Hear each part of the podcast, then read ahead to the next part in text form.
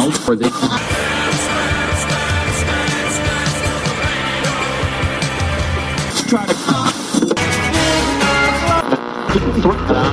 Are you stupid, dumb shit, goddamn motherfucker!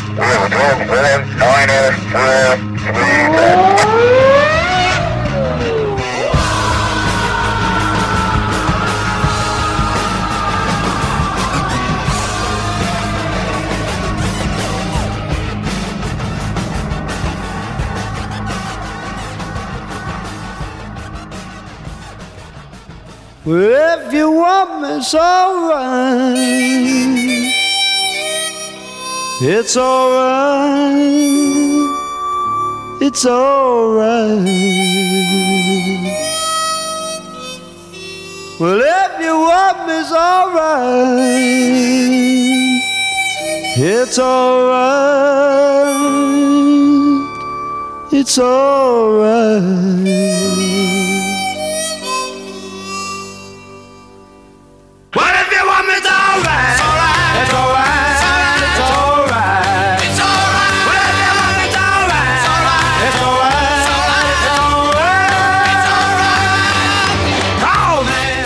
Sou amigo ouvinte do mundo dicionário, porque você está no Auto Radio Podcast, a sua trilha sonora para o automobilismo, e é com muito orgulho que eu tenho aqui comigo, do meu lado, quem? Quem poderia ser? O meu, seu, nosso, o sexagenário Fábio Ramiro. Fala, Fabioca, tudo bom com o senhor? Tudo em riba, mas sexagenário você tá de avacalhação comigo, né? Pelo amor de Deus, né? Ah, meu, cara, pra você falar do tema que a gente vai falar hoje, tem que ser muito velho, cara, não é? Olha, velho é outra coisa, né? Mas deixa pra lá, é o tempo. Enfim, cara, história, internet, essas coisas, a gente consegue viajar no tempo, é normal, né? Inclusive lá em 67, quando eu tava conversando com a Janis Joplin, não, isso é outra história, deixa pra lá. Brincadeira. Tudo em riba aí com você? Tudo em riba, galera? Tudo beleza, eu queria saber como é que tava a Janis, cara. Ah, a Janis tava linda, cara, tava linda. Ai, que maravilha, mano. Cara, você sabe que hoje nós temos a presença excelsa. É. Depois de, hoje, né, não é um dia muito comum, tempo. Não é um dia ordinário, não é. Não é mesmo, não é um dia ordinário, porque antes dele nascer, 67 já existia. Eu não sei como ele conseguiu parar lá e estar aqui ao mesmo tempo.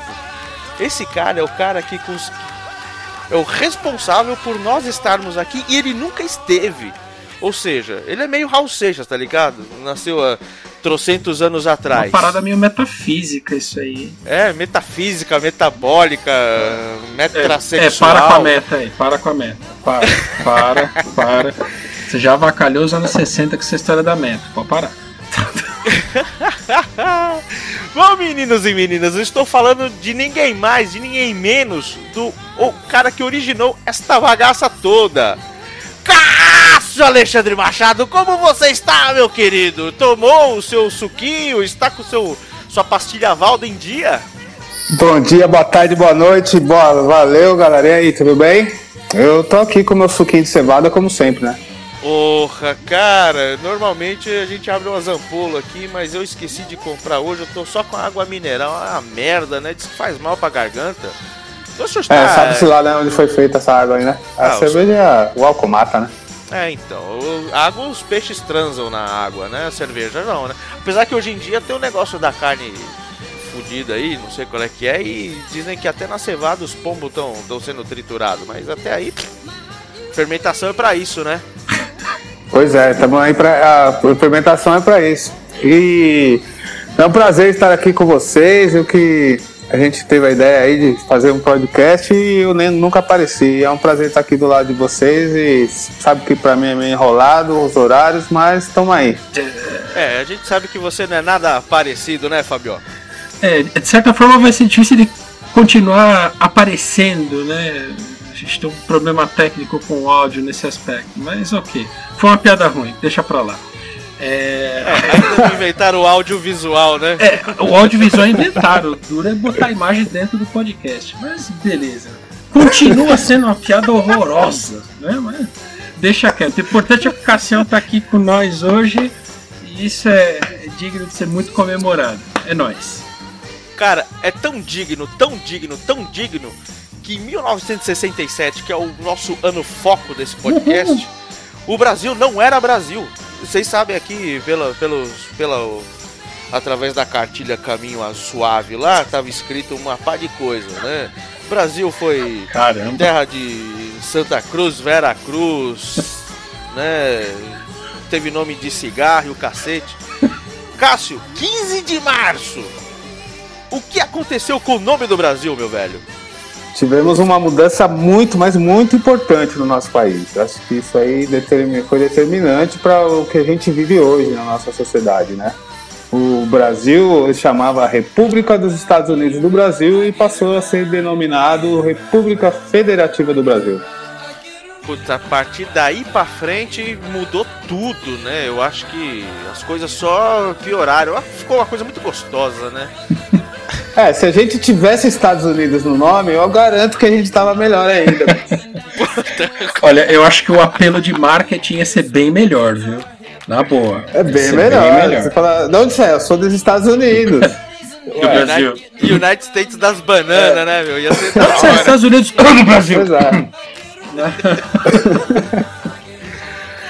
E no dia da abolição dos escravos, a gente tinha a inauguração da Rede Bandeirantes em 67, hein? Pô, e todo mundo fala da Globo, mas a Bandeirantes é velha pra cacete, né, velho? É, a Bandeirantes tá velhinha também, hein, cara. Pô, isso aí é do tempo do Daniel Azulay. Lembra do Daniel Azulay? Não lembro. Claro, Daniel Azulay. Só não lembro o nome do programa dele. Eu lembro dele, sim. É, o programa mesmo... Você lembra, Fabioca? Não, o nome do programa não. Era o Daniel Azulay, a turma do Lambi Lambi, que é o... É isso aí, a turma do Lambi Lambi, lembrou. É um nome esquisito pros dias de hoje, mas enfim. O programa era legal pra caramba. Hoje em dia não poderia, não. Ele teve esses dias em algum programa, esteve acho que no programa do Danilo Gentili. Ele parece que não envelheceu, cara, ele continua do mesmo jeitão, mó barato. É mesmo? Tá vivo ainda? Tá. É lógico, eu tô falando aqui só pra explicar pra galera que lembra do Daniel Azulay. Pra quem não lembra, foda-se quem é Daniel Azulay. Não. Em 67 eu acho que ele não tava ainda, né? Mas o cara, acho que a minha memória mais antiga da Bandeirantes é Daniel Azulay. Vocês têm alguma outra recordação mais antiga ainda na Bandeirantes? Não. Cara, o Daniel Azulay da Rede Bandeirantes tinha uns programas de auditório bacanas lá, que eu não lembro o nome. Serve Agente 66? Era na Agente 86. Agente 86 era bacana. Cara, é verdade, passava na Bandeirantes, né? O 86 era aquele que tinha o telefone. Não era 86. Era 86, mas não era em 86. Era bem antes disso, né? É que ele tava à frente do seu tempo, né, cara? É, alguma coisa moderna. Aquele celular no sapato. Eu achava mó barato que eu tirava. Era bem prático, né? Você precisava fazer ligação, você tirava o sapato. Se a meia tivesse furada, fudeu, né, meu? Que vergonha. Sr. Maxwell Smart. Olha só, o Sr. Daniel Azulay é de 1947. Então em 67 ele tinha 20 aninhos, olha que bonitinho. Ah, nossa senhora, Daniel Azulay novo. Você viu só? O que ele fazia lá em 1967, hein? Cara, eu não sei o que ele fazia em 67. Eu sei que tinha um cara mais velho que ele ainda, que já tinha batido a caçuleta em 18 de julho. Vocês lembram quem foi? Nosso ex-presidente, excelentíssimo Castelo Branco. Pois é, cabapão, né, meu? Eu achava que isso era nome de estrada, pô. Pois é.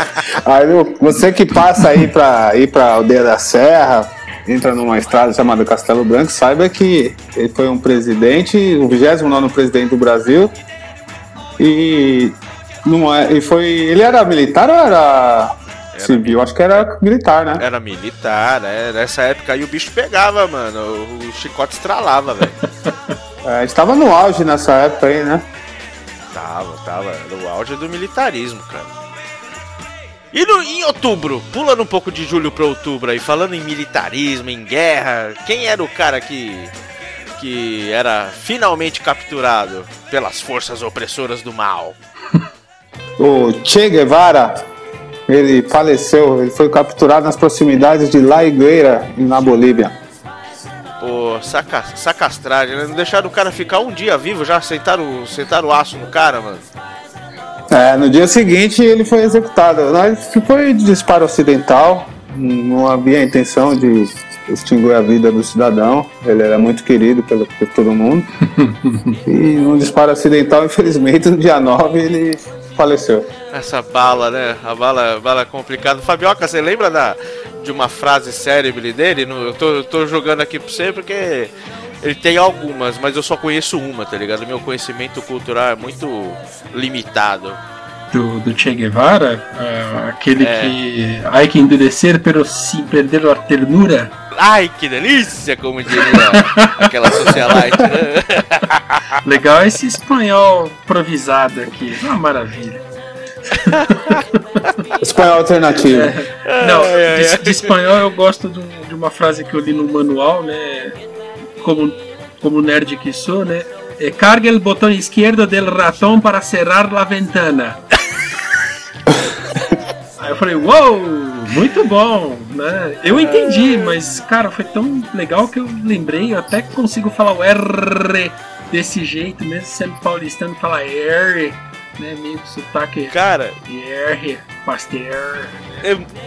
Pois é, né, cara? E a gente acha que falar espanhol, castelhano, enfim, as vertentes é fácil, né, cara? É fácil o cacete, meu. A gente enrola feio, fica muito feio.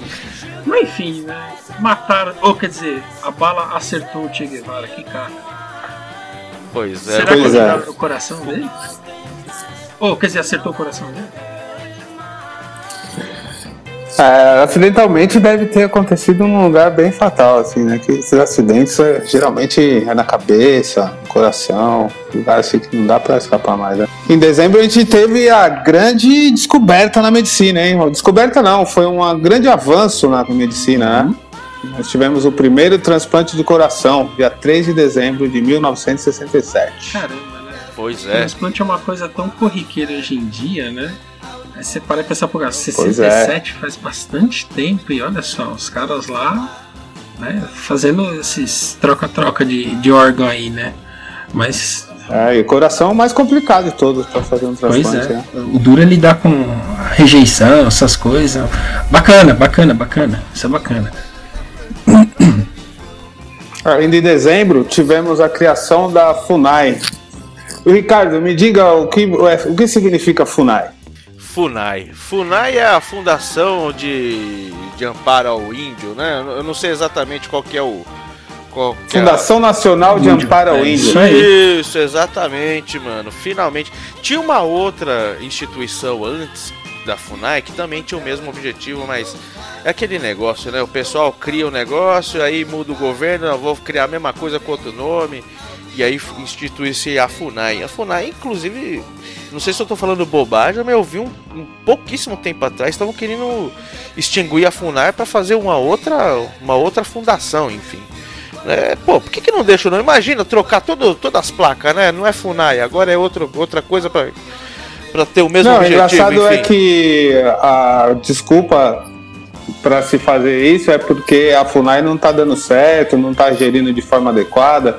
Mas não é mais fácil resolver o problema que está acontecendo na FUNAI do que criar outra, fazer outras contratações, é inacreditável. É coisa de terra brasileira. Vamos deixar pra lá. Vamos trocar de FUNAI para FUDEI, né? Mal aí, galera. Muito bom. FUNAI também era o nome de um drive de CD-ROM muito porcaria que eu tive, cara. Drive de CD com FUNAI. Nossa, esse era original. Bem original. Foi tão traumático que eu lembrei disso e agora eu acho que eu vou ter que quebrar alguma coisa aqui pra passar raiva. Isso. Bom, toca o barco. Poxa, no final dos anos 60 lá se falava muito de negócio de corrida espacial, era uma época, acho que entre os 40, os 30 e os 60 tava muito em voga esse negócio de ficção científica, tudo tal, e essa corrida espacial tava quente, tava não, Cássio? Tá, estava quente, sim. O programa espacial russo e americano estavam acirradíssimos. Tinha aqui o projeto Apollo 1, Soyuz 1, a coisa estava bem avançada. E cada um querendo ser melhor que o outro, né?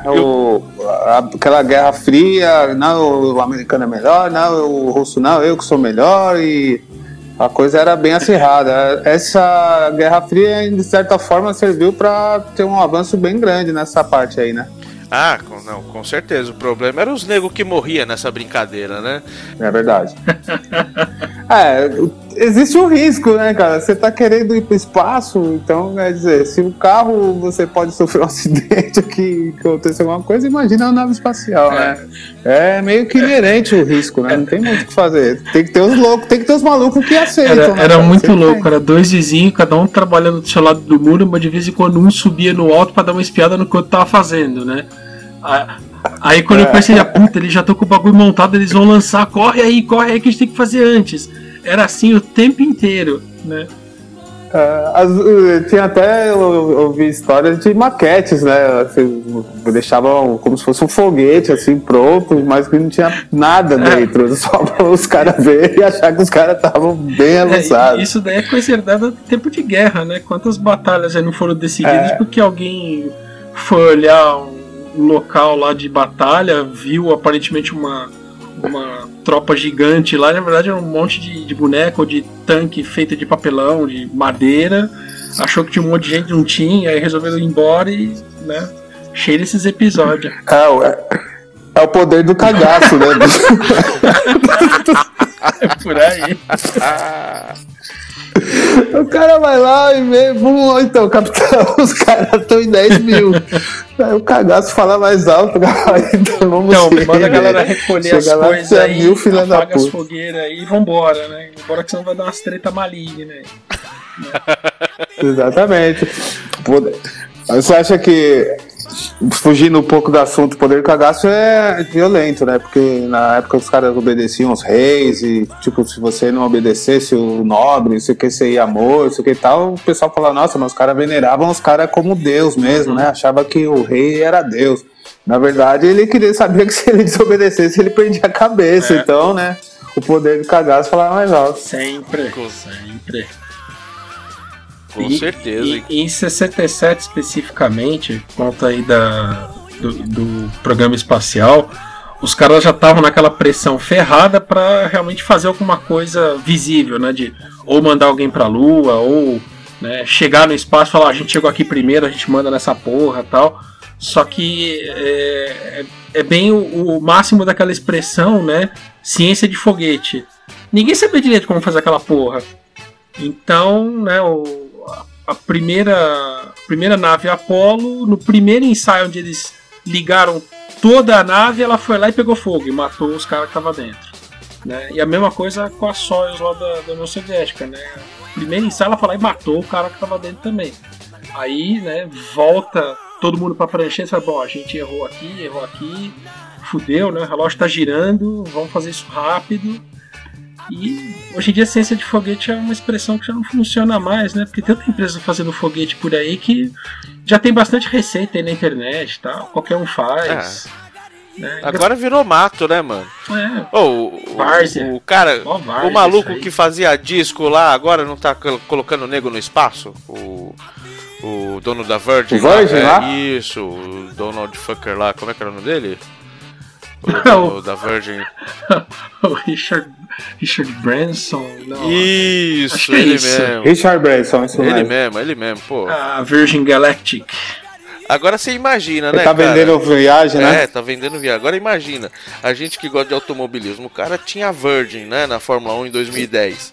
Era uma bosta. Sim. Imagina ser um fã de automobilismo e entrar num foguete desse cara, velho. Não pode. Pois é, né? Apesar que é uma das empresas mais fodidas, né, de ciência espacial, né? Acho que a Virgin nem tanto, cara, mas ela tá explorando o filão aí, porque os caras estão vendo que isso daí vai dar dinheiro lá na frente, né? Então, estão correndo atrás. Acho que quem tá melhor posicionado aí é a SpaceX, né? Do Elon Musk lá, o cara que fundou o PayPal, depois fez a Tesla e aí depois fez a SpaceX, o cara é fodão. O Jeff Bezos lá da Amazon também, com a Blue Origin. Esse esconde mais o jogo, mas os caras estão bem avançados, né? E a Virgin Galactic, né? Galactic também, de companhia que não faz nada aeroespacial, mas que está desenvolvendo, estão aí. E a Boeing também está nessa e outras também. Então, abemos competidores aí para o espaço. O que eu quero é poder comprar meu ticket para dar a volta no planeta aí a um preço aceitável, né?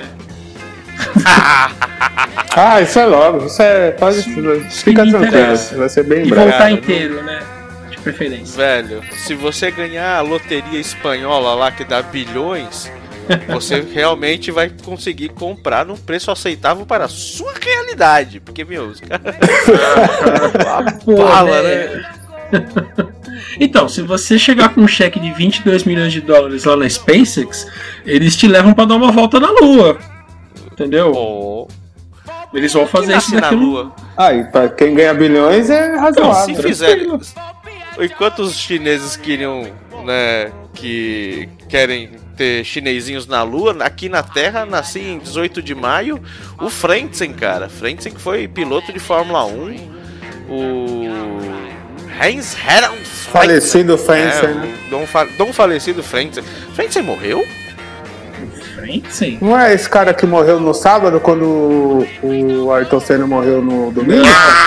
Ah, primeira canelada, eu adoro canelada!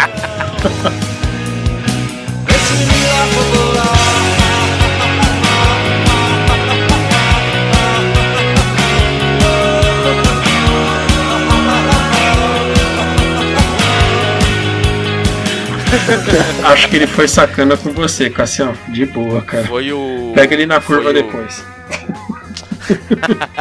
Não, então. A gente faz canelada de verdade e canelada de mentira. Então essa foi de mentira, a gente sabe.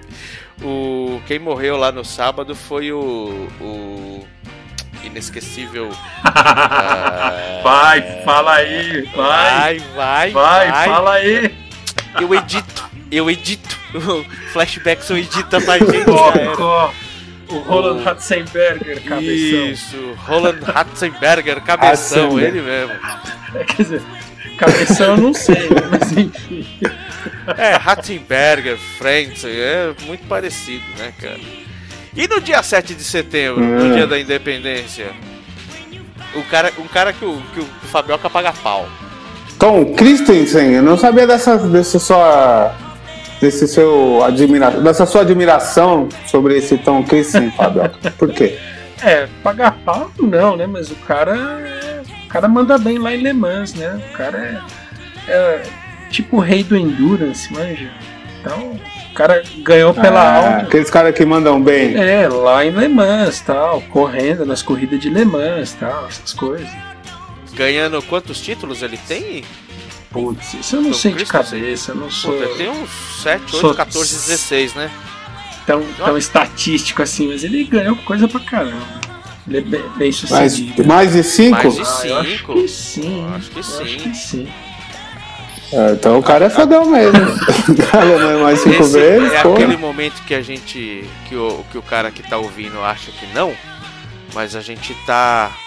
pesquisando aqui, porque a gente sabe tudo. 1, 2, 3, 4, 5, 6, 7, 8, 9. É isso aí, 9 vitórias. Uhul. 9 vitórias em lesmão. Como é que fala 9 em números ordinais, hein? Ordinário! Né? Octacampeão, nonacampeão. Puta, não sei. Não é N a campeão? Como? Não, N é 11, N é aquela mina celta lá, mano. Não, N-A, não é N-A. Muito bom. Bom, não sei, o cara ganhou 9 vezes. Não é pouca porcaria, não. O cara é mó ganhão. Nasceu em 67. E o cidadão ainda corre, Fabião? Ainda corre, cara. Ainda tá na ativa. Ainda está na ativa. Ah, mas tô vendo que o cara deixava uma coisa meio sem graça aqui, né? É.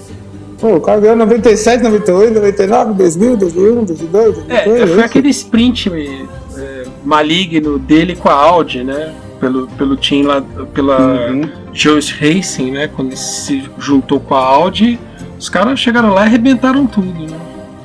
Enfim, aí a Volkswagen resolveu terminar com essa brincadeira o ano passado, então agora ele, eu não sei exatamente onde ele tá agora, tô mal informado, mas ele continua brincando com isso daí. Com certeza. E falando de campeão, Gil de Ferran, o homem que levou as 500 minas de Indianápolis, nascia no dia 11 de novembro. Gil de Ferran, cujo qual a gente tá gravando isso daqui em março, a gente deve lançar isso aqui só em julho. Ah, pois é, né? Você vê como a previdência é tudo, né? Foi em março? Pois é, maio, isso, mas desculpa, março não. Março, maio, cara, é tudo estação do ano. Eu vou a sério essa volta ao tempo, hein? Cara, caramba. É tudo estação do ano, não tem problema. Ele que tá treinando o Alonso lá para as 500 milhas de Indianápolis, né? É, ele tá fazendo um coaching lá pro Alonsão. É, pega o WhatsApp desse cara aqui que o cara vai te ensinar. O cara manja. Fala com esse cara aqui, ó. Liga não. Manda o zap pra esse cara aqui, ó, pro Alonso. É. Pois é, né? Que moral, pois hein, é, bicho? O cara não é pouca porcaria, não. O cara é muita bosta, hein? O cara foi em 2003, ele... Acho que foi em 2004 que ele ganhou as 500 milhas, enfim. A gente não sabe, né? Vamos fazer uma... Agora que a gente tá aqui enrolando aqui. Daqui a pouco rola as 500 milhas. Alonso vai correr. Só que a gente vai estar publicando isso aqui 2 meses depois. E aí, vocês acham que o Alonso termina a corrida ou não termina? Terminou ou não terminou a corrida às 500 milhas? Acredito que terminou. Agora a posição, rapaz, eu acho que ele não vai chegar nem no pódio. Mas vai correr bem, vai impressionar. Tô bem pela opinião do Cássio, cara. Assim, se não acontecer nada aí de acidente e tal, ele chega no final, mas acho que não pega pódio não, cara. Mas vai ficar bem posicionado na corrida. Vai fazer a moral, né? Vai chegar depois, fui lá, andei bem. Sim. Paga um pau pra mim aí, seus pilotinhos sem vergonha. Eu sou fodão. Eu sou sem vergonha. Seus ordinários. Ele olha pros caras com uma cara de superioridade, cara. É foda. Ele é bom piloto, mas ele olha pros caras tipo, ele olha, mano, que lixo esses caras, véio. Como é que pode? Eu sei de uma coisa, tem um camarada nosso aí, o Bruno Chinosaki, lá do fim do grid lá, que ele ama o Alonso, ama assim que se ele encontrasse na rua ele dava um rodo, sabe? Eu acho que se o Alonso... Eu também não sei não, se eu não pedir autógrafo eu dava um rodo. Cara, eu na boa, eu acho que eu vou... Eu acho que ele não termina essa corrida. E você, Ricardo? Eu acho que ele tem toda a moral, todo o gabarito pra terminar a corrida. Não. Mas por ele ou pelo carro? Por ele. Eu acho que ele não termina essa corrida não, mano. E se terminar, vai ser lá pela 20ª posição. Não sei, eu, de certa forma, quando um piloto... Fórmula 1 é o campeonato de corrida que eu mais gosto, né? Eu mais assisto tudo, acompanho, vejo o treino, blá blá blá. E eu acho que se um piloto de Fórmula 1 for correr uma corrida dessa e não precisa ganhar, não precisa pegar pódio nem nada, só precisa correr bem, sabe, com aquela corrida de responsa, sabe? Se o cara não for lá e não fazer uma corrida de responsa, é um puta mesmo. Queima o filme da Fórmula 1, sabe? Eu falo, pô, o cara é o fodão da Fórmula 1, o Bambambam, disse que esse cara aí faz chover, anda com um carro que o motor é de GP2 engine e consegue chegar nos pontos. O cara é fodão, chega aqui, o cara não consegue nem virar pra esquerda. Pode crer, que bosta aí. Que bosta, os caras são os lixos, né? Daí o outro que andava lá no fim do grid veio o ano passado aqui e ganhou. Daí, puta, daí que não filme. Pois é, como é que é o nome do menino lá? Eu sempre esqueço, cara. Alex Rossi? É, ele mesmo, ele mesmo. Foi lá e tapou na estratégia, conseguiu ganhar, levou. Mole, meu. Tomou. Se bem que esse é o contrário, né? Ele não queimou o filme, ele aumentou, ele melhorou o filme, né? Porque o cara andava lá no fim do grid na Fórmula 1, chegou lá com os caras lá e ganhou. É verdade, é verdade. Queimou o filme da... Uma combinação de sorte malvada, né, meu? Pela que combinação, né? O cara foi um que não quis trocar lá e foi até o fim, não fez o último... pit stop, né? Então ele foi direto. Foi uma estratégia boa que eles fizeram lá. Ficou segurando os pneus lá e aí terminou. Queimou o filme da Fórmula 1, né? De deixar esse cara como numa reserva de uma equipe na... Deixar o cara sair, né? Pois é. E 17 de novembro, Fabioca? Então... 17 de novembro nascia quem? Esse tal de Domenico Schiattarella, que...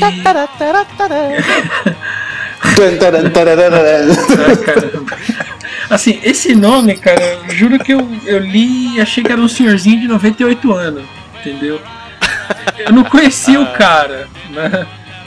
Eu olhei depois na pesquisa e tal, o cara tá aí. Poxa, se ele nasceu em 67, ele é um senhor agora que vai fazer lá seus 49 anos, enfim e tal. Mas com esse nome parece que ele tem 98, né? Nome de italianão, velhão, né? Mas eu não conhecia o cara, realmente não conhecia. Só que olha só, ele correu lá na Sintec, né? A mesma equipe onde correu lá o pegadinha, né? Que se aplicou no Cassião aí, a mesma equipe do Roland Ratzenberger, né?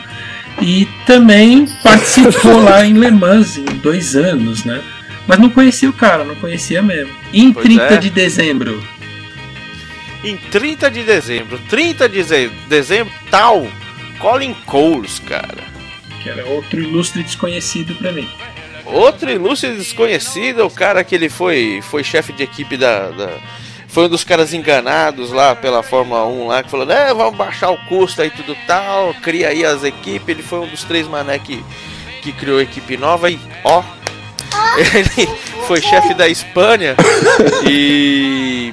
Ele chegou a ser chefe também da Jordan, da Minardi, né? Spiker, da própria Force India, né? Aí ele chegou a ser conselheiro lá da Caterham também, que foi outra que se lascou, né? E é um cara com muito... Apesar disso tudo, ele é um cara muito respeitado no meio da Fórmula 1, né? Ele tem o Tim Coles lá também, lá na Le Mans Series, cara. Coisa que você curte. E na DTM também ele tinha uma equipe que foi até 2009. Então é um cara muito, muito conhecido no âmbito aí do automobilismo e muito, muito respeitado. O currículo dele é invejável, mas nunca tinha ouvido falar dele. Mas o currículo é invejável, apesar de não serem equipes de grande expressão, mas todo cara que tá lá, que se mantém por muito tempo em várias equipes, é porque tem sua competência. É um cara... cara que ama muito o automobilismo, né, cara? É como eu disse no último capítulo, no último episódio, pra nego subir no busão, os caras tem que descer, né, velho? A gente vai falar desse cara um pouquinho mais pra frente aí. Lorenzo Bandini, um dos caras que Mônaco colheu, né, em 67. A gente fala um pouquinho mais pra frente dele também. Foi um acidente muito trash. Se eu achar o post, se eu achar o vídeo do acidente dele, eu mando pra vocês. Mas 67 foi um ano assim de muita alegria, cara. Foi um ano de muito flower power, né? Faça amor, não faça guerra, tal. E indo aí pro mundo da música, nasciam os caras também que foram, depois de algumas décadas, foram ícones, né? Da música. Vocês conhecem um tal de... Sim, temos uma galera boa aí, né? Você conhece um tal de Kurt Cobain, mano? Com certeza. Vocalista do Nirvana, nasceu em 20 de fevereiro. Os próprios vocaleiros do Kurt Cobain, eterno marido da mina do buraco lá, né, Fabioca? Isso. A gente demorou uns minutos pra lembrar do nome da Courtney Love. Courtney Love?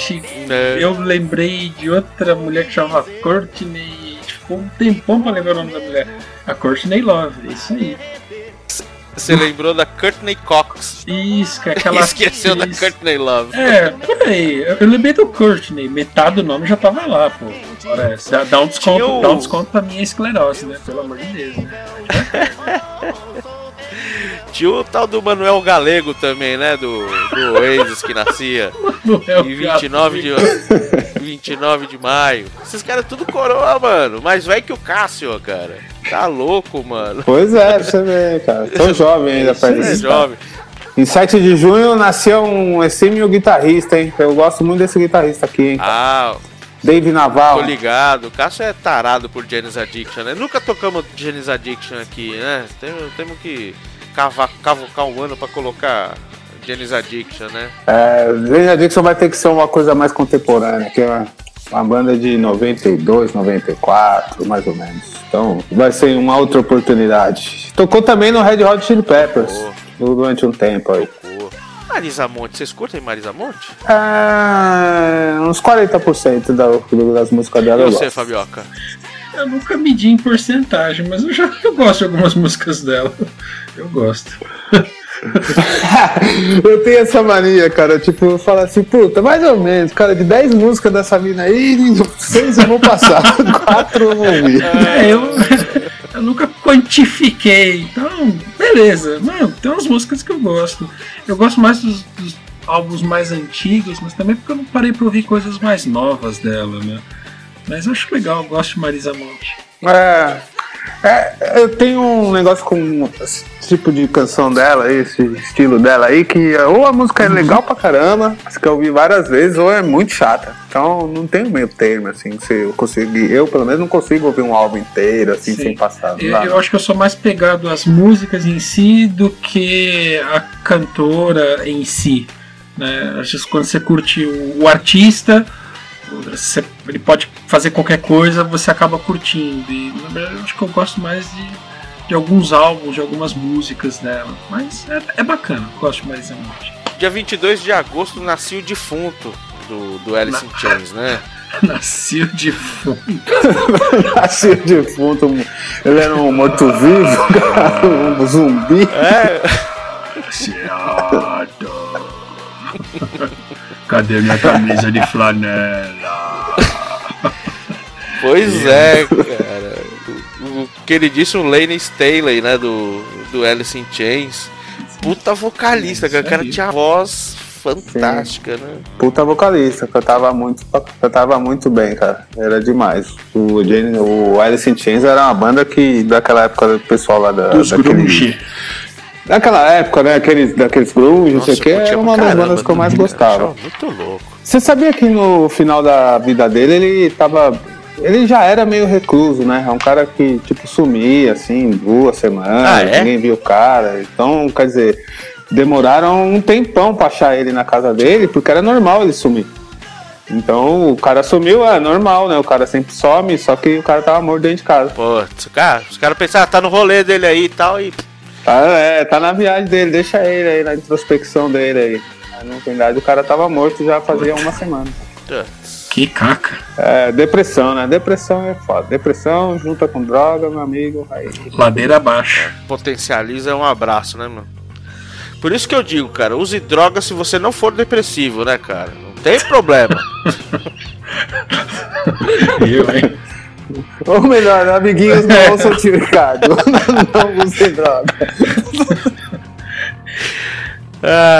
Falando em droga, mano. Ó, isso aí foi um gancho que foi sem querer que todo mundo, né? Pá. Marcelo Maldonado, que não era lá o pastor. Marcelo Maldonado Gomes Peixoto. Vocês sabem quem é esse cara? Adivinha, doutor, quem tá de volta na praça? D2, velho. Esse era o D2. Pois é, D2 nascia dia 5 de novembro de 67. Outro cara... Tem outro rapper aí também, hein? Pois é, mano, os caras combinaram. Acho que foi... mesmo dia, hein, cara? Mesmo dia. Taíde, mano. Imagina o choro sincronizado. É que um é paulista e outro é carioca. Porque se fosse no mesmo hospital, eles já faziam um dueto né? Do choro, né? Um emendava o scratch no choro e tal. O outro pegava a mamadeira, já fazia um... alguma não, cara, barulheira ali. Era um rap de um MC, já tava feito o bagulho. Não é não? Tava feito. Taíde, ou o senhor Altair Gonçalves, né? Altair Gonçalves. Isso é nome de cantor de bordel, né, meu? Altair Gonçalves. Nossa, cara. É, tipo Nelson Gonçalves, aqueles cantores dos anos 30, né, 40 e tal. Pode crer. Toda aquela pompa e garbo. Aí. Eu sei que aí o D2 e o Taíde deviam ter feito o seu rapzinho e tudo tal, e chegou o David Guetta lá só pra samplear, né, mano? Só pra pegar o sampler. Dia 7 de novembro, 2 dias depois, David Guetta era o pequeno David, o Little David. Ui! E dia 12 de dezembro, Fabio? Então, cara, destaquei esse cara aqui porque, assim, pouca gente lembra desse cidadão, embora eu já tenha lido o nome dele.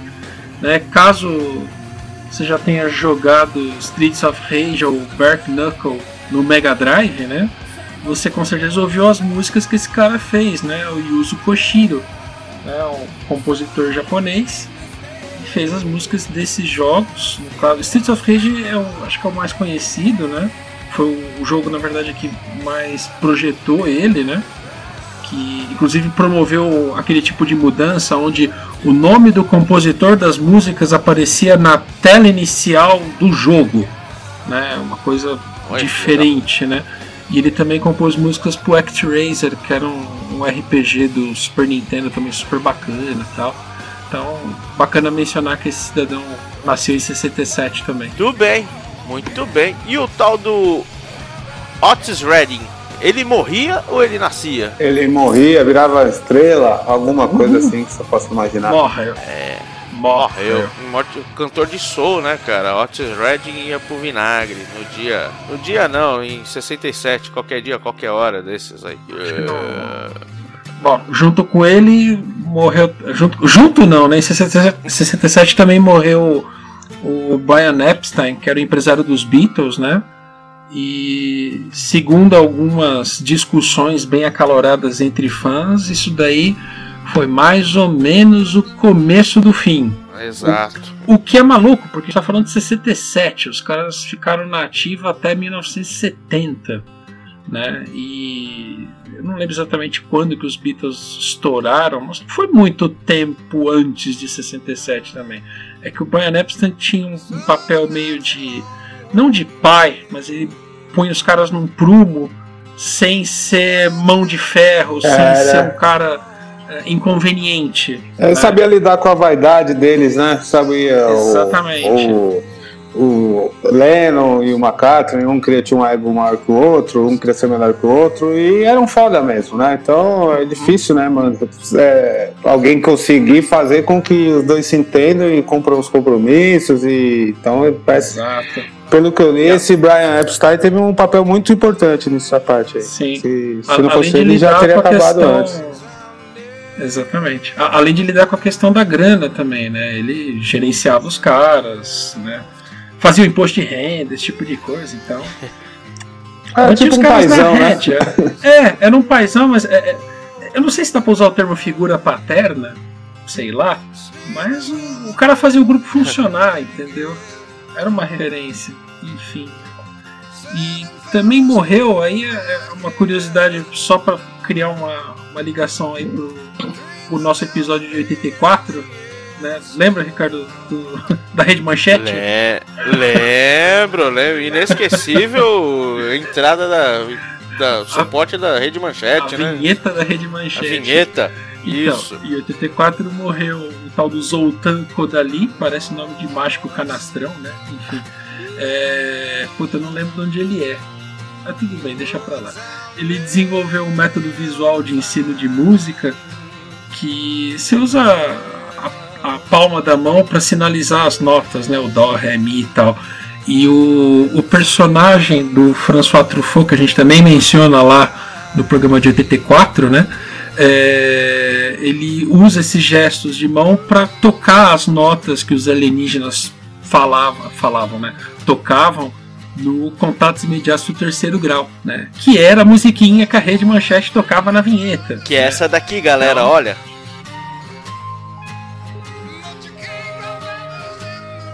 Lembraram? Enfim, aí esse cara desenvolveu esse método de ensino que, apesar de lá em 1967, ele conseguiu, é um método que ajuda pessoas a aprenderem música de um jeito diferente, né? Um educador que fez algo bacana e morre tem que ser lembrado. Com certeza, o Flashbackson está falando aqui pra mim que ele era húngaro, ou seja, natural da Hungria. Ah, porra! Assim, o Flashbackson, pra ler livro, ele não lê, mas pesquisando na internet o desgramento vai rápido, né? Ah, cara, ele é praticamente um pároco da internet. Joga fora aquele pendrive dele cheio de funk lá, manda ele escutar mais músicas além de funk. Esse filho da p... só gosta de ouvir latino, mano. Pelo amor de Deus. Latindo. A gente falou do Brian Epstein. Nada contra, varia. A gente falou do Brian Epstein, então tinha todo aquele vucu-vucu, né? A gente vai falar de um outro empresário não, um outro produtor também, que era meio linha dura, mas era um cara legal. Era o Che Guevara, ele endurecia, mas com ternura. Mas aí no meio dessa, assim, de Beatles, tinha os Stones, tinha os Doors, tinha o Velvet Underground, tudo tal. E aconteceu dois fatos muito interessantes no show do Ed Sullivan, né? Ed Sullivan na época era um cara assim que sempre projetava bandas, então era como se fosse o nosso Chacrinha dos anos 80, o nosso Raul Gil, né? Só tinha televisãozinha lá, 5, 7 canais, então os caras tinham que ir pra esses lugares pra tocar. O Ed Sullivan era muito... O programa dele era muito concorrido e tal, então se aparecer lá no Ed Sullivan, cadeia nacional, era coisa linda de Deus. Em 15 de novembro os Stones apareceram lá, só que tinha aquele negócio, né, putz, pode falar isso, não pode falar, vamos trocar essa letra, tal. E Let's Spend the Night Together, eles mudaram Let's Spend, que é vamos passar a noite juntos, né? Trocaram Let's Spend por vamos passar algum tempo juntos, né? Pra não dar aquela impressão que... aquela impressão que, putz, os caras estão ali... não cometeram o ato, né, durante a noite, né? Isso em 15 de janeiro, Flashbackson tá falando aqui, então novembro, como eu disse. E alguns meses depois, o Doors foi se apresentar no Ed Sullivan também, tocando Light My Fire. A gente vai falar um pouquinho mais de Doors na frente. E aí o Ed Sullivan falou, cara, troca Girl We Couldn't Get Much Higher, que quer dizer, vamos ficar muito louco, né? Troca por... Putz, eu não lembro pra que ele mudou. Acho que ele trocou por alguma coisa como se fosse... vamos ficar muito tempo junto, alguma coisa assim. Só que o Jim Morrison, o que ele fez? Ao contrário de Mick Jagger, que foi lá e trocou a letra da música quando cantou, o senhor Jim Morrison falou We couldn't get much higher, mas com close na câmera. Ou seja, não tinha... e é ao vivo, não dava pra gravar, não era nada gravado, nem nada. E aí nunca mais o Doors participou de nenhum programa de televisão durante muito tempo por conta disso, porque era um bando de animal, né? Imagina, um bando de bárbaros, né? Não, o legal é que o Jim Morrison, ele concordou na hora, né? Ele já começou na cabeça, né, cara? Não, beleza, dá pra mudar a letra?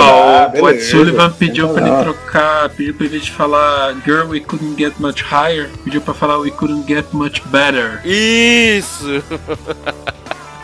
E você lembra daquele filme do Oliver Stone com o Val Kilmer interpretando o Jim Morrison? Ah, fugiu o nome do cara. O Jim Morrison.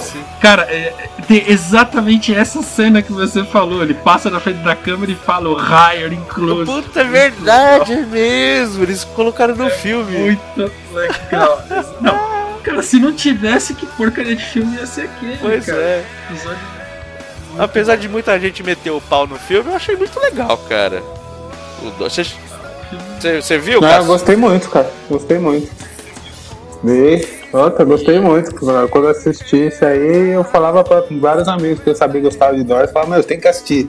Sabe quando você assiste filme e você fica indicando? Nossa. Pois é, na época foi assim, eu gostei muito, cara. Val Kilmer vestiu o personagem, né? Cara, ficou muito igual. Diz que o cara teve até que passar um tratamento, passar um tempo numa clínica de tratamento aí, viciado, porque o cara entrou na live. Seu nome é Val Kilmer, tá? Não é James Morrison, não, tá? Você tá aqui nos anos 90. Mano, cala a boca, eu sou largato rei. Ride the Snake, Ride the Snake. Cadê o índio? Cadê o índio? Vá o loucão. Um outro fato que tem... não tem nada a ver. Por favor, prossiga. Eu mudei aqui o negócio aqui. Mais pra frente eu falo. Não, tudo bem. Não, tudo bem. A gente tava comentando dois episódios do Ed Sullivan, né? Onde os Stones foram politicamente corretos e onde o Doors não foi, né? O Doors falou lá, tá, beleza, né? Vamos cantar o que a gente quer cantar, né? Ai, ai.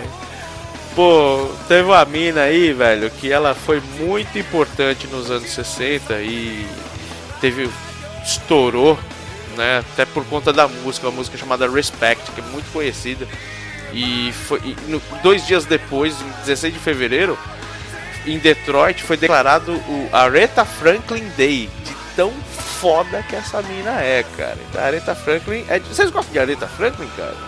Alguma coisa, quando eu me dou de querer ouvir música antiga, ouvir jazz, essas coisas, daí sempre passa por ela.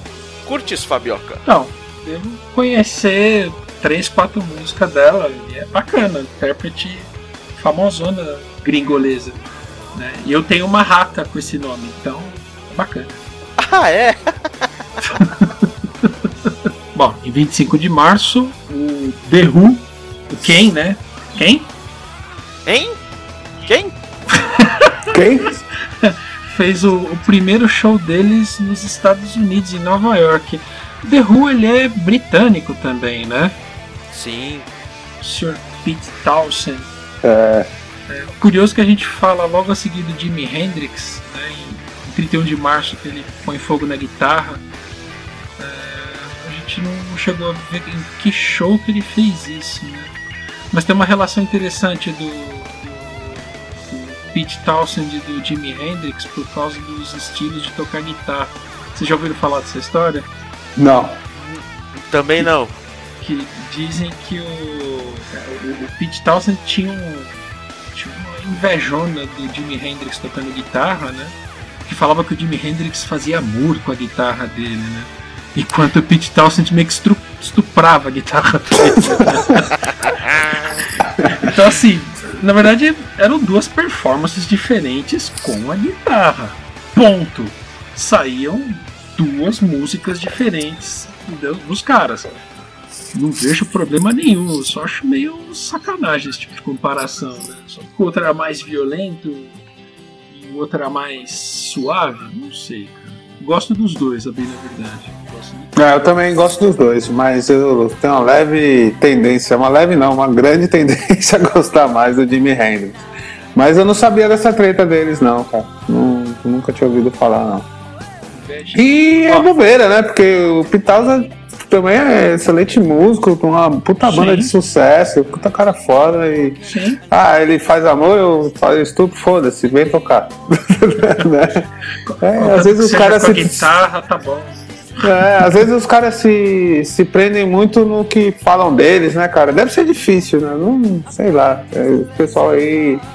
O cara, às vezes, é muito maior do que... Imagina hoje em dia, então, né? Porque antigamente você falava o negócio do cara até chegar no ouvido dele, nem sempre chegava, né? Hoje, com a internet, que o cara fala ali do outro lado, vira hashtag, já era. Chega 30 segundos depois pelo celular do cara do lado, né? Pois é. Muito bem, muito bem.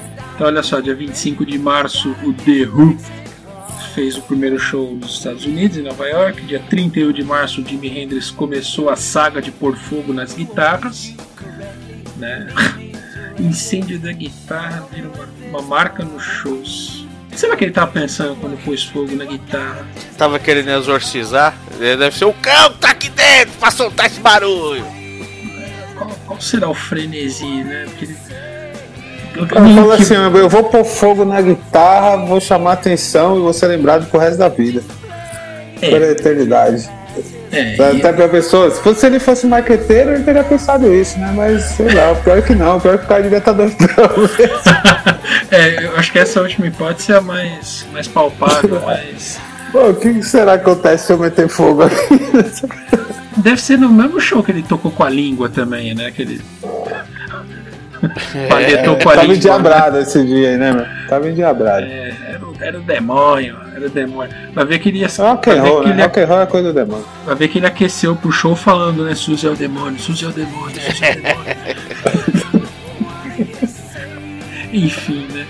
E aí, galera, o que aconteceu em maio? Paul McCartney anunciou que todos os integrantes dos Beatles já tinham tomado LSD. Olha que novidade. Oh! Caramba. Aquelas menininhas que ficavam todas né, tietando os Beatles. Nossa senhora, eles fazem isso. Vamos em casa quebrar todos os vinis que nós temos deles. Não, elas foram até os pais e perguntaram: papai, o que é LSD?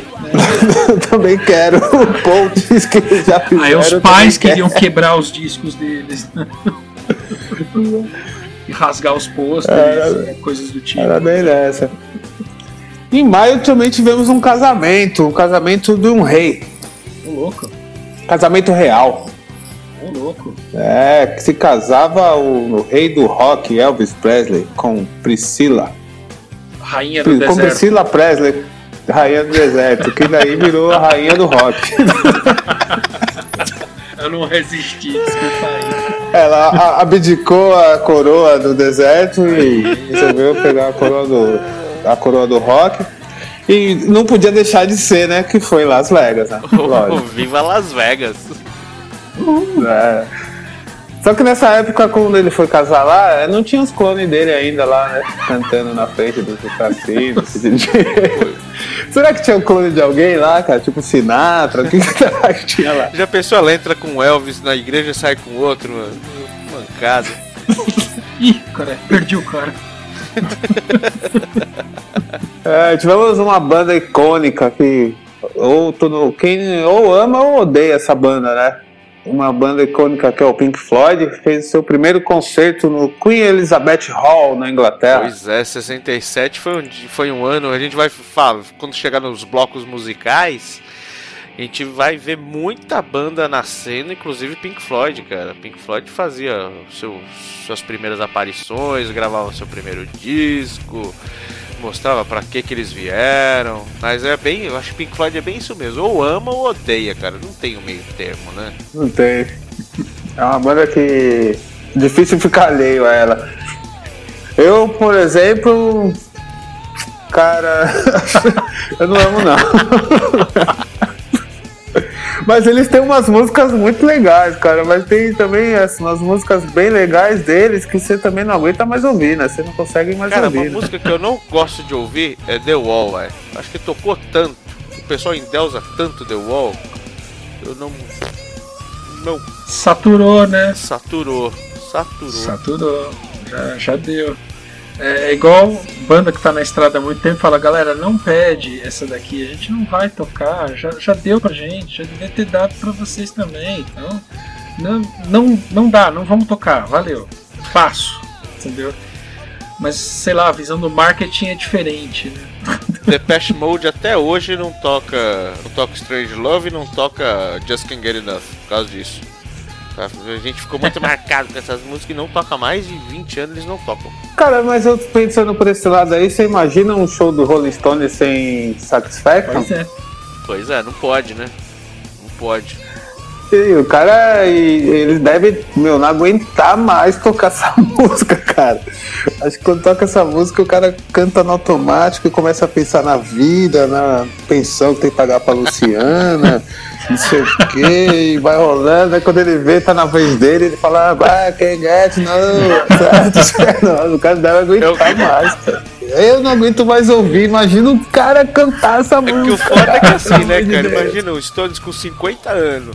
Se eles forem pegar todas as músicas que fizeram sucesso e não tocar mais, eles não tocam nada, né?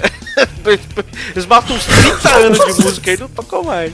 Os set lists dele só tem hits, né? Só tem as melhores músicas tocadas ao longo da carreira toda, né? Pois é. E 25 de junho, o que acontece, pessoas? 25 de junho acontece um grande evento da tecnologia. Pela primeira vez, uma transmissão via satélite ocorria com All You Need Is Love dos Beatles, cara. Uma grande mensagem pro mundo, né? All You Need Is Love, pela TV. Pela primeira vez na televisão. Dessa vez era a primeira vez, mas não é que nem o Silvio fica enganando a gente. Pela primeira vez na televisão, ele mudava o nome dos filhos. É isso aí. Cara, o filme é muito demais, cara. Mas é um marco, né? Naquela época devia ser um trabalho desgraçado com aquele suplemento que eles tinham na época. Cara. E em 67 aconteceu um movimento muito importante, o Flower Power, né? O Summer of Love, né? O Verão do Amor, lá em São Francisco. A gente vai falar bastante de São Francisco, porque muitas bandas, se não nasceram, foram pra lá. E foi um movimento do paz e amor mesmo, né? Tinha muita... O foco era muito na guerra do Vietnã.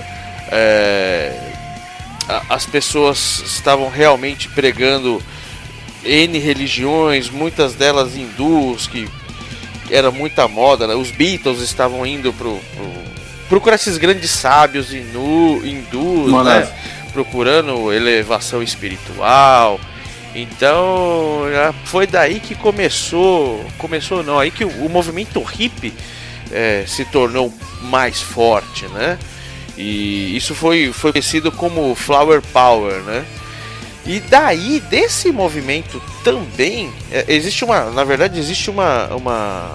dúvida, pelo que eu pesquisei, é que se a música San Francisco daquele cara Scott McKenzie foi por conta desse movimento que estava sendo planejado durante alguns meses, ou se foi a música tema do inesquecível Festival de Monterrey, que eram duas coisas que aconteciam em 67, né, e acaba que na história acaba se confundindo um pouco. A verdade é que essa música San Francisco foi não só o marco do Festival de Monterrey, mas também o marco desse movimento aí do Verão do Amor. E você pode encontrar Scott McKenzie em toda a coletânea Mela Cueca que tem por aí, mas era um cara muito, assim, muito respeitado no meio hippie, né? Inclusive teremos aqui hoje Scott McKenzie tocando. Não sei em que momento, vamos ver aí, fique até o final para você ouvir. Lá no dia 30 de setembro é lançada a BBC Radio 1. A BBC Radio 1 é a primeira das 487 rádios da BBC que está vigente até hoje, né? Então você tem BBC, por exemplo, a Fórmula 1, tem um podcast da Fórmula 1 que é da BBC Radio 5, né? Então, para vocês verem que a Fórmula 1 é tão antiga, que eles já pegaram um canal um pouquinho mais baixo, mas tem 987 canais aí a seu gosto, prazer e como vocês quiserem. Uma dupla que fez muito sucesso, Tammy Terrell e o inesquecível Marvin Gaye. Não, ele não era... Deixa eu fazer um adendo na BBC. Por favor. A BBC tinha várias rádios, cada rádio tinha uma temática diferente, né? A BBC One, a temática dela era a temática jovem. Então era uma rádio para o público jovem e tocava música para o público jovem. E se eu não me engano, eu posso estar enganado com relação às datas, tá? Era uma tentativa da BBC de ter público jovem ouvindo a BBC. Porque acho que nessa época ela sofria bastante com as rádios piratas. Que é até tema de um filme recente aí, com um elenco grande aí, que os caras ficam ancorados em barcos perto da costa ali perto ali do Canal da Mancha, se não me engano, transmitindo eles montam rádios piratas, transmitem músicas lá à vontade com DJs, mas é uma programação teoricamente sem nenhum tipo de controle estatal, ou seja, os DJs lá, os apresentadores falam o que querem, tocam as músicas que querem, eles têm uma pegada com o público diferente, né? E que é menos, digamos assim, mais despudorada, né? E a BBC One, a ideia da BBC One é justamente oferecer música aos jovens, né? Só que ela era toda certinha, porque ela era estatal, né? Então a BBC One era para o público jovem, tinha a 2, a 3 e todas as 987 que você comentou. Mas eu acho que nessa época a BBC já tinha esse problema com as rádios piratas, né? Aí tem um filme bacana que fala isso daí, que vale a pena ser assistido. Muito bem. Enquanto a BBC Radio One se proliferava, Tammy Terrell teve um colapso quando se apresentava com Marvin Gaye. Eles fizeram um álbum, se não me engano, não sei se foi de um, eu sei que tem um álbum que tem Ain't No Mountain High Enough, que é muito conhecido. E ela teve um patatum numa apresentação com Marvin Gaye, né, lá na universidade, em uma universidade em Virgínia. Foi diagnosticada com câncer no cérebro, cara, e acabou morrendo 3 anos depois, em 70, morreu com 24 aninhos de idade. Uma baita voz que era perdida aí no final dos anos 60, cara. Bom, e em novembro nascia a primeira revista Rolling Stone, que até hoje é uma das mais vendidas e uma das mais especializadas no âmbito aí da música, né?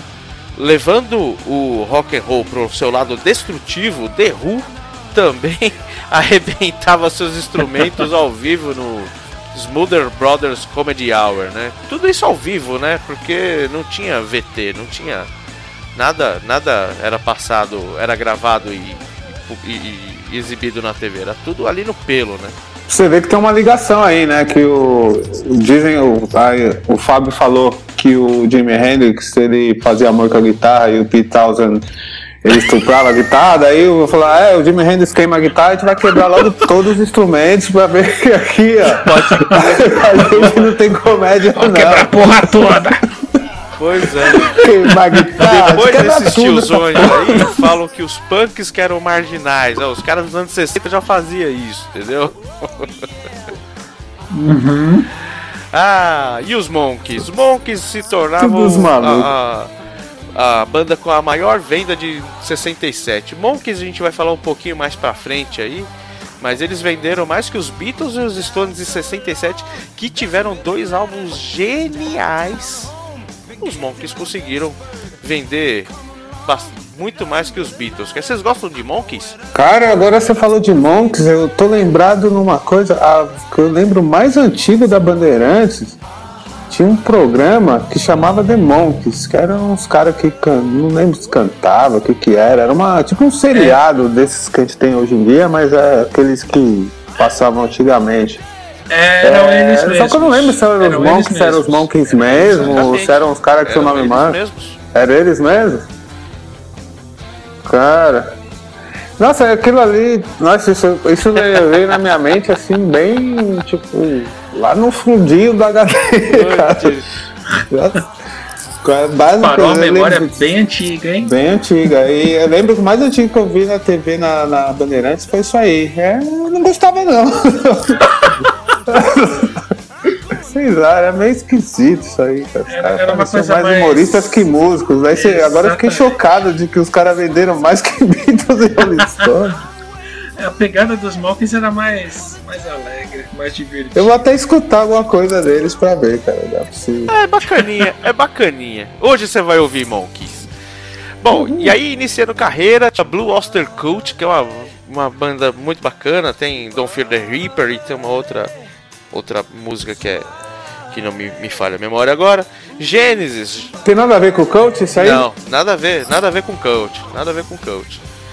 Gênesis também nascia ali em 67. Gênesis antigo pra caramba. Vocês veem que na época o Peter Gabriel era vocalista, né, do Gênesis. Ele era baterista do The Who, né? Oi? Ou não? O Peter Gabriel. Não era ele? Ele era uma baterista antes, mas não era do The Who? Não era The Who, né? Peter Gabriel? Eu tô confundindo com o Phil Collins. Phil Collins era baterista. O Phil Collins era a bateria do Phil Collins. E aí o Peter Gabriel saiu, aí o Phil Collins assumiu também, além da bateria, o vocal, né? O tiozão mais doido do mundo. O Iggy Pop também começava em 67, né? O Iggy Pop é...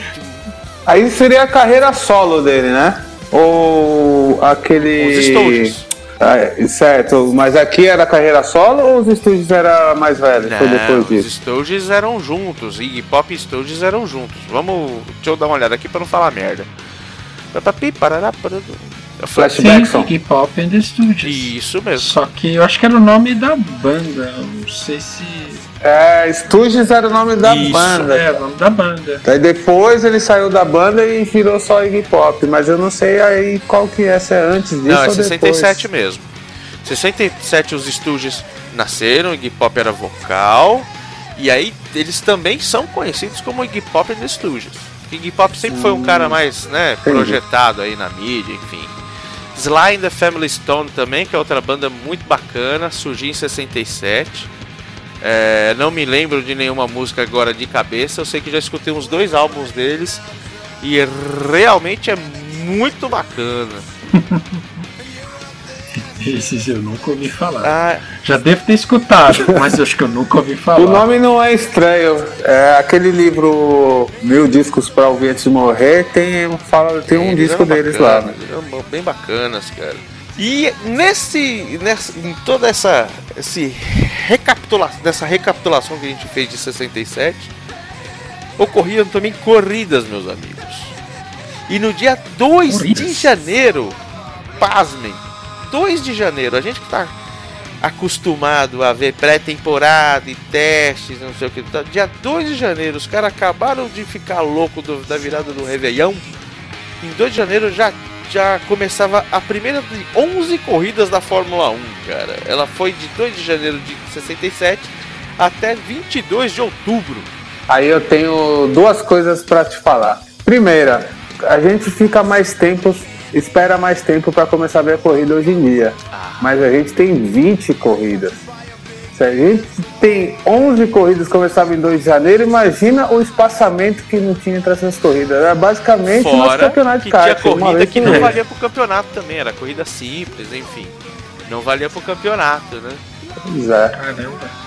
E os caras praticamente não tinham. Não existia naquela época esse negócio de se preparar, alimentação, peso, piloto-atleta, né? Era outro esquema, né? Cara, os caras se preparavam fumando e bebendo, velho.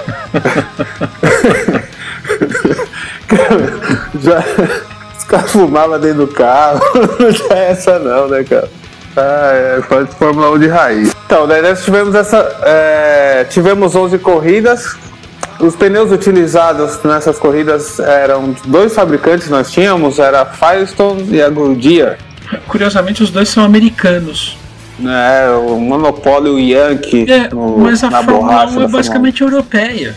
Pois é, de estranho. Não tinha nenhum fabricante europeu, né, querendo lá, sei lá, né, a Michelin, a Avon...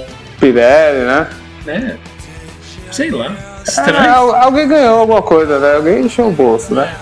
Como sempre, né? Em todo lugar. O Bill do Bacon ganhou essa daí. O vencedor de 1967 foi Denny Hulme, pela Brabham.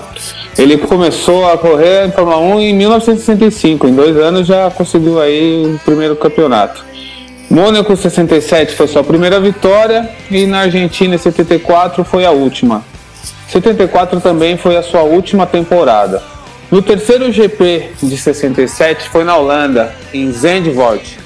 A Lotus revelou um novo motor Cosworth DFV, patrocinado pela Ford, que seria um dos motores de corrida com mais destaque de todos os tempos. Ele venceu 155 Grand Prix, não é pouco não, hein, gente? Venceu Le Mans, Indianápolis. E embora o Jim Clark tenha vencido 4 corridas, Denny Hulme da Brabham assumiu o título em virtude de sua maior consistência. O réplica V8 em seu Brabham, que tinha sido usado em 66. Você vê aí, né? Nem sempre o vencedor ali, o cara que se destaca mais é o que ganha, né? Sempre tem umas dessas aí, porque pelo que eu leio, pelas histórias aí, Denny Hulme pouco ouvi falar e Jim Clark era o fodão, né? Jim Clark era um cara que ele tinha mais braço do que muita gente que corria na época lá, né? Lógico que a gente tava falando de caras que eles eram, a gente brincou do preparo, meu, é tudo cabamacho mesmo, né? Mas Jim Clark era um cara fora de série, mas não tinha o equipamento que o Denny Hulme tinha, né? Pra você ter ideia, o Jim Clark não conseguiu concluir diversas corridas, né?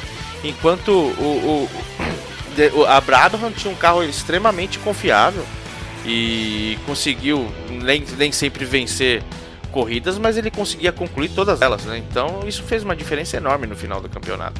11 corridas só, né, cara? Então você perdeu uma, é complicado. É bem complicado, não tem muito tempo para recuperar, né? Pois é. Teve um fato interessante lá em Monza, que o Jim Clark estava tão puto que não conseguia fazer nada no campeonato, que ele fez um pit stop para trocar um pneu, só que ele ralou o nabo do cacete, né? A mesma coisa que o Schumacher fazia, né? Sentou o quiabo na última volta, trocou o pneu. E, meu, trocar pneu naquela época, os negros pegavam uma marreta pra trocar pneu, né? Era aquelas cacetadas. O Boteco F1, recentemente, ele colocou um videozinho pequenininho lá, não lembro se foi em alguma rede social, que o cara dá umas cacetadas, velho, no pneu pra sair. É como se fosse umas estacas pra segurar ali a porca da roda, cara.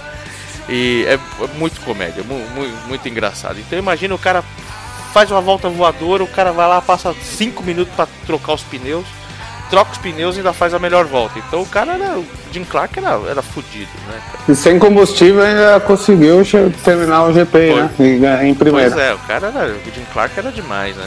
Jim Clark é um dos caras que conseguiu a tríplice coroa, né? Le Mans, Mônaco e as 500 milhas, né? Ele e mais um outro cidadão, que isso aqui eu vou cortar porque eu não lembro.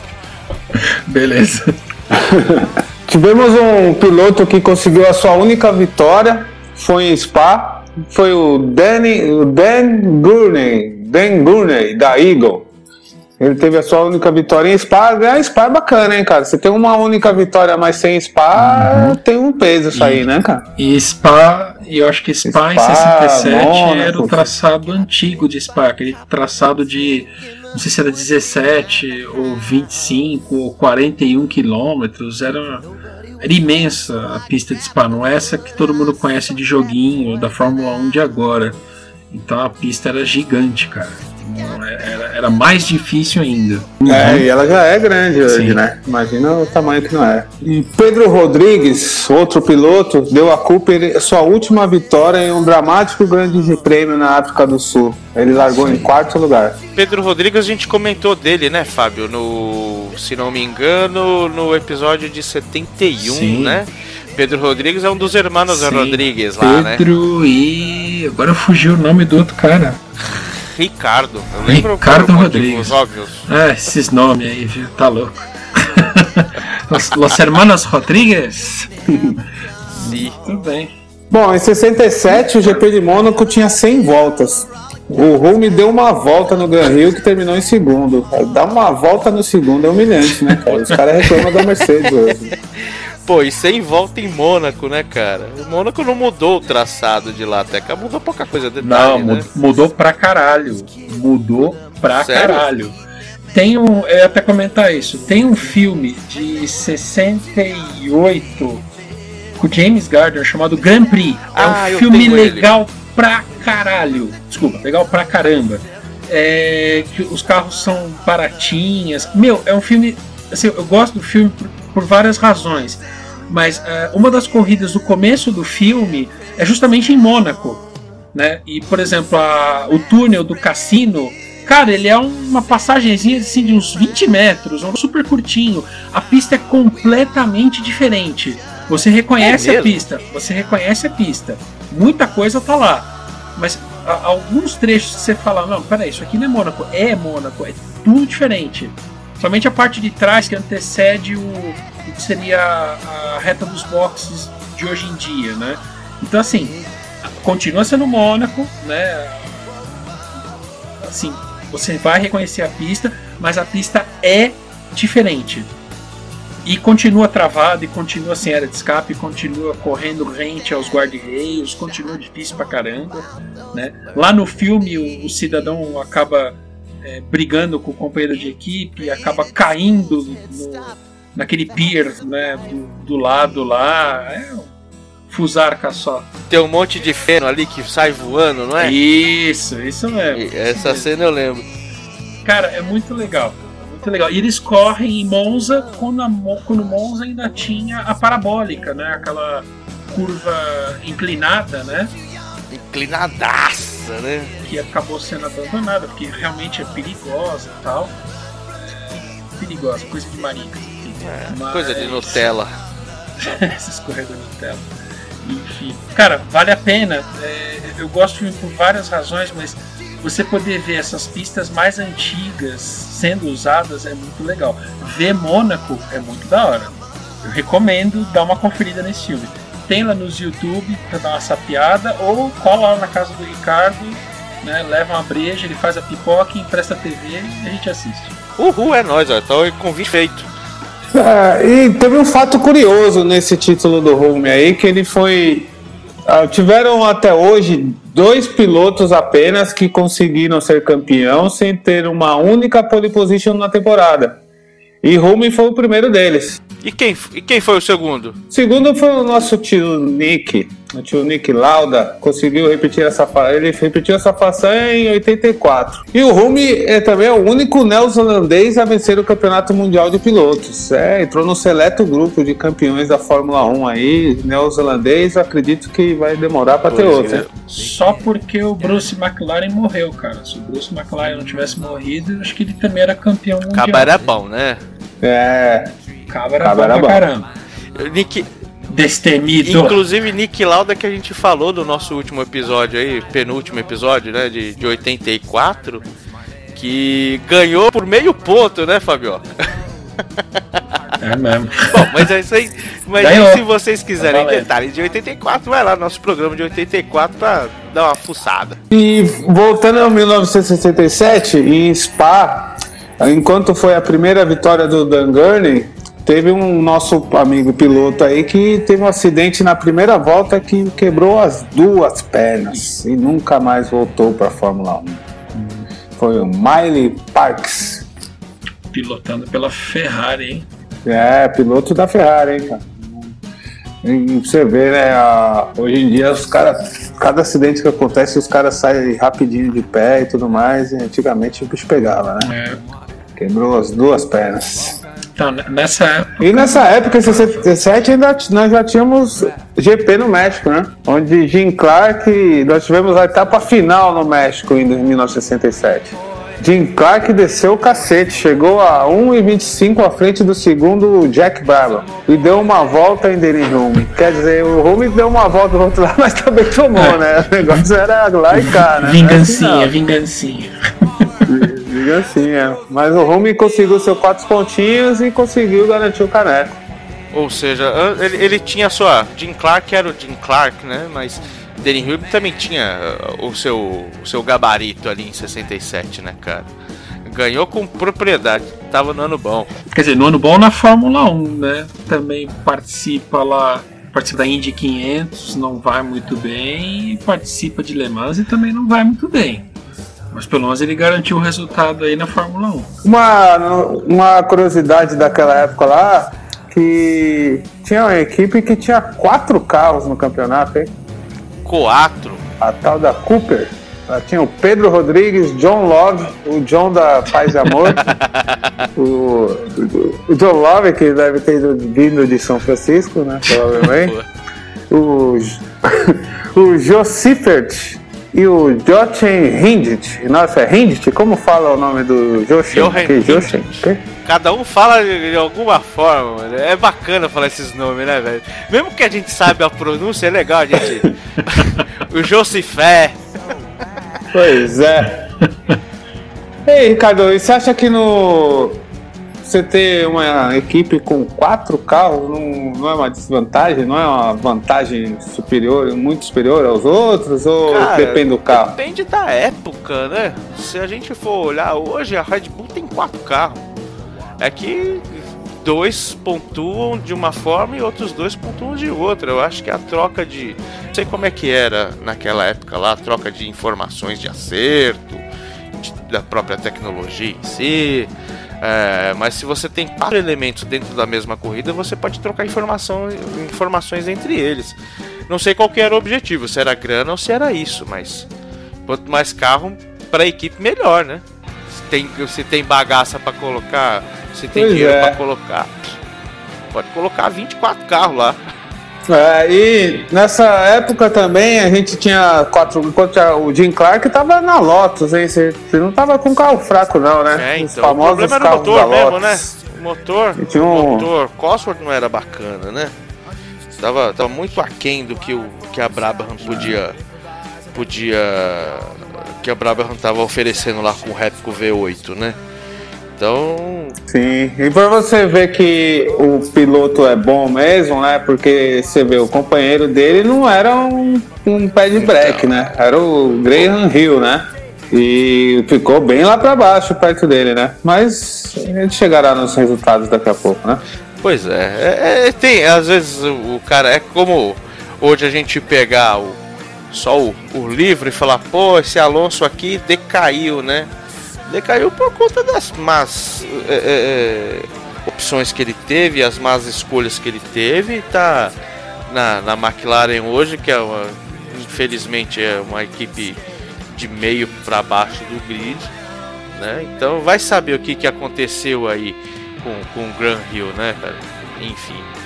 Pois é. Esse ano também tivemos uns fatos tristes, né? Que tivemos 2 falecimentos de pilotos naquele ano.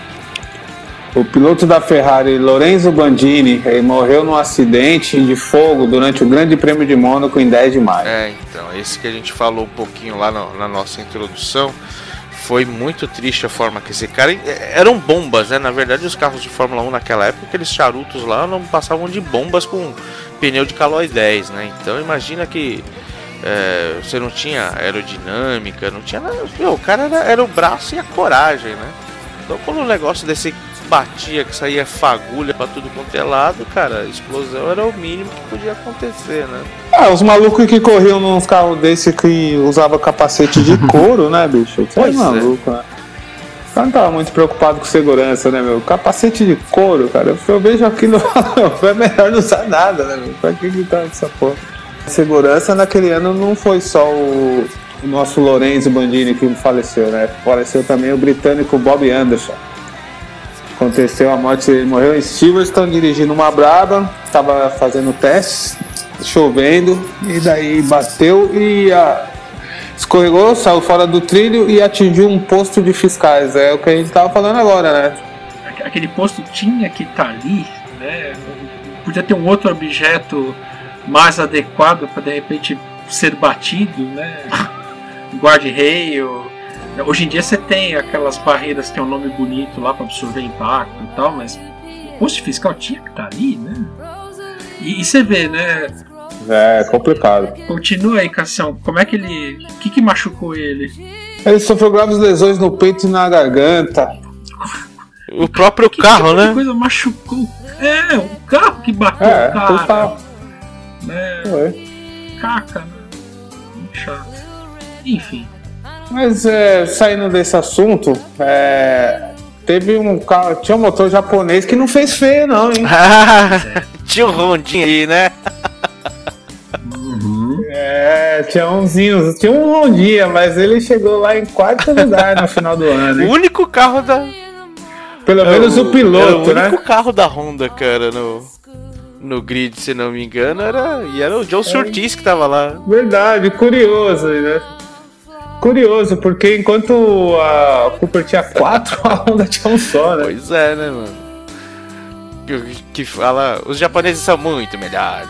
Ah, até aí a Ferrari também tinha um só, né? Ou terminou a temporada com um só. Terminou, né? Com um só porque o menino aí faleceu, o né? O cara lá morreu. Bandini morreu, cara. Então, aí a gente falando de segurança, né, cara? A gente falou do capacete de couro. Vocês acham que os caras que estavam em cima de bombas a mais de 300 por hora usando capacete de couro era um exemplo para os astronautas que usavam aquelas roupas tudo cheio de, né, tereco-teco, tudo isolado, cacete. Não devia ser um bom exemplo, né, cara? Não, nem um pouco, nem um exemplo, ainda mais porque a cultura pop do momento estava muito voltada para essa coisa de cosmos, né, de chegar da lua, como a gente falou, não sei o que, tudo tal. Isso se refletia na música também. Astronomy Domain, a primeira música do primeiro álbum do Pink Floyd, uma música fortíssima, abria The Piper at the Gates Down, o primeiro álbum do Pink Floyd. Pergunta, Cássio. Pois não. Diga. Você gosta de Pink Floyd? Digamos que eu não amo. Eu não escutei você falando. Ah, era isso que eu queria saber. Não é que você não gosta, você não ama. Não, não, eu não. Nem me. Como se diz? Quando eles vieram tocar no Brasil aí, o Roger Waters e tudo mais, eu nem me empolguei, não. Não, beleza, vai lá, né? Vai lá. Eu vi os amigos loucos pra ir no show, você viu? Puta, né? Deixa quieto. Também um pau e meio pra ir no show do Roger Waters. Eu lembro que na época foi um valor absurdo, né, cara, de ingresso, né? É muito caro. Show de horror. E então, Pink Floyd também nascia, né? Primeiro álbum dos caras. Eu não vou perguntar pro Fábio se o Fábio gosta de Pink Floyd, porque eu sei que ele gosta de Pink Floyd pra caralho. Ou você mudou do último programa pra cá? Acho que a gente tocou Pink Floyd já algumas vezes aqui, né? Não sei.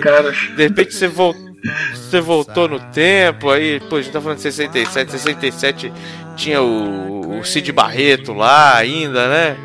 Cantando. O Fábio vai falar, em 67 ainda não gostava, não. E aí, você... Eu parei de escutar Pink Floyd, agora tô ouvindo de novo minha discografia do Falcão. Ah, esse sim representa a classe brasileira, rapaz. Ah, cara, Pink Floyd é bacana, eu gosto. Assim, não ouvi discos inteiros, chafim, mas tem várias músicas que eu curto bastante. Acho que é mais ou menos como o Cássio falou uns minutos atrás aí, né? Acho que eu conheço um bom apanhado de música, mas nunca escutei um disco todinho e tal. Acho que, tipo, os caras que iam pulando nas músicas que conhecia e gostava, e de vez em quando escutava uma música nova, não gostei. Aí eu via outra, essa aqui é legal. Mas eu, de modo geral, eu gosto. Eu gosto de rock progressivo, eu gosto das experimentações que eles fazem nas músicas, eu acho que é bem bacana. Então, você sabe que esse álbum ele é muito mais psicodélico do que progressivo, cara.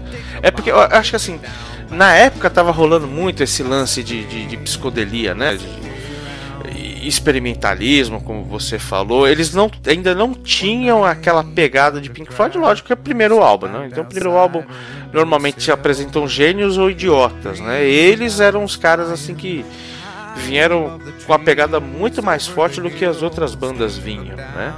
E até a capa assim é meio esquisita, você olha assim, é um caleidoscópio, né? É meio embaralhado assim. Então é um álbum que eu acho que o pessoal ia na gôndola quando chegava lá pra ver quem eram esses caras aqui. E na época, fala, puta, mais uns fumetas chegando aí, né, cara? É um álbum bacana, que ele funciona no conjunto, né? Tem outra, além de Astronomy Domain, tem Bike também, que é legal, que tá até numa coletânea recente aí deles. Mas você vê que o Syd Barrett, a época do Syd Barrett era diferente, era uma coisa um pouco mais crua, né? E não sei se vocês sabem, eu falar a verdade, nunca tinha me ligado. David Gilmour entrou bem depois, né? Até eu acho que, se não me engano, foi para substituir o Syd Barrett, que ficou malucão e tal. Não tinha muitas condições de continuar no Pink Floyd, não. Uma coisa interessante, pra você ver como os caras viajavam, os caras até eram bem cultos, né? O nome do disco se refere a um deus Pan num livro chamado The Wind in the Willow. Se vocês já chegaram a ler esse... Não. Ótimo, não, nem sei do que se refere. Mas enfim, a EMI colocou esses caras como porta-voz para, segundo palavras da própria EMI, a banda era porta-voz musical para um novo movimento que envolve experimentação em todas as artes. Mas só que aí é o seguinte, cara, a EMI tentou pegar o Pink Floyd e tirar da cena, dessa cena underground que eles vinham, né? E segundo eles, o Pink Floyd não sabe o que as pessoas entendem por pop psicodélico. E estão tentando e não estão criar efeitos alucinatórios em seu público. Ou seja, eles queriam tirar o Pink Floyd dessa ondinha de drogas e rock and roll que estava rolando entre a molecada na época, né? Que era muito forte, era algo muito comum. Só que, e segundo a banda, eles eram tudo santinho do pau oco, só o Syd Barrett que ingeria LSD, né? Tá bom, beleza, né? Um monte de macaco ali em cima da árvore, só um que come banana. Então, acredite se quiser. Ok, né? Vocês falaram aí, a gente falou do maluco que tacava fogo na guitarra. Ele fez uma música chamada Fire, né? Em 67, Jimi Hendrix estava despontando nas paradas de sucesso, mas ele era um cara muito secundário em outras bandas de Rhythm Blues, né? Teve um cara do Animals, a gente vai falar um pouquinho mais pra frente, que tava saindo do Animals pra ser coach, né? Pra ser manager de outros artistas, e ele encontrou, através de uma outra pessoinha que a gente vai ver um pouquinho na frente aí, encontrou o Jimi Hendrix e falou: cara, vou apostar em você. Você é um cara que sabe tacar fogo nessa porra, e vai ser você que vai ser o cara. Vou te projetar nessa bodega, né? Até 66, como eu disse, eu rolava em bandas aí de Rhythm Blues, né?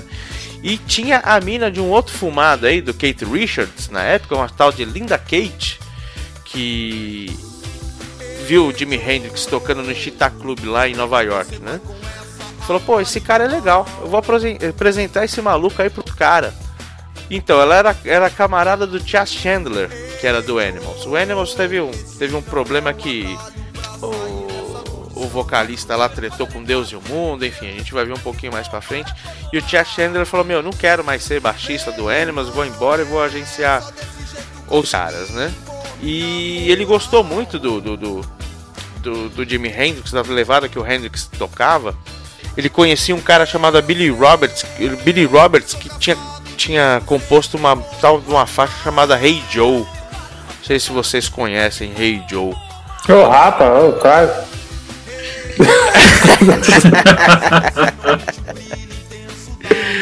Pois é, então. Aí ele levou, em setembro de 66... O Chas levou o Hendrix para Londres, no qual ele assinou um contrato com a gravadora, e beleza, aí começou o Jimi Hendrix Experience, que foi um trio baseado no Hendrix mesmo, né? Chegou a agregar lá o Noel Redding no baixo e o Mitch Mitchell, mas já falou: cara, vocês são os caras que vão levantar o Jimi Hendrix, né?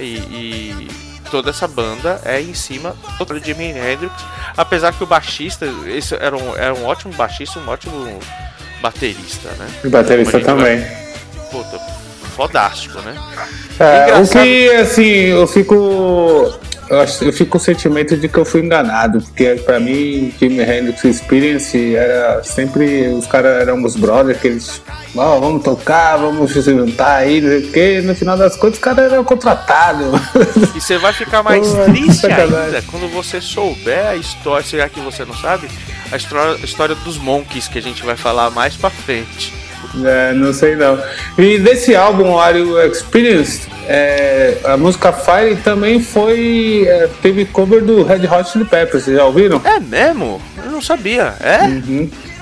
Red Hot Chili Peppers tem um cover dele, se eu não me engano, ou é do Mother's Milk ou é do álbum anterior. Então bem do começo ali do Red Hot, né? Bem do começo. É num ritmo mais rápido, assim, que eles fizeram. Ficou muito legal, ficou legal mesmo. Oh. E eu conheci com o Red Hot. Depois que eu falei: o Jimi Hendrix roubou a música dos caras. Não, mas peraí, ele é mais velho. Pois é. Não chega a ser no nível Higher Grounds, assim, meio funkeada, mas é no nível rock and roll mesmo, só que eles fizeram num ritmo mais rápido, assim, ela é bem bacana, é legalzinho. Show de bola, mano. Uma coisa que eu fico puto quando eu vejo é esse negócio de versão pra um país, versão pra região, versão de não sei, tudo tal. Isso aconteceu bastante em 67, né?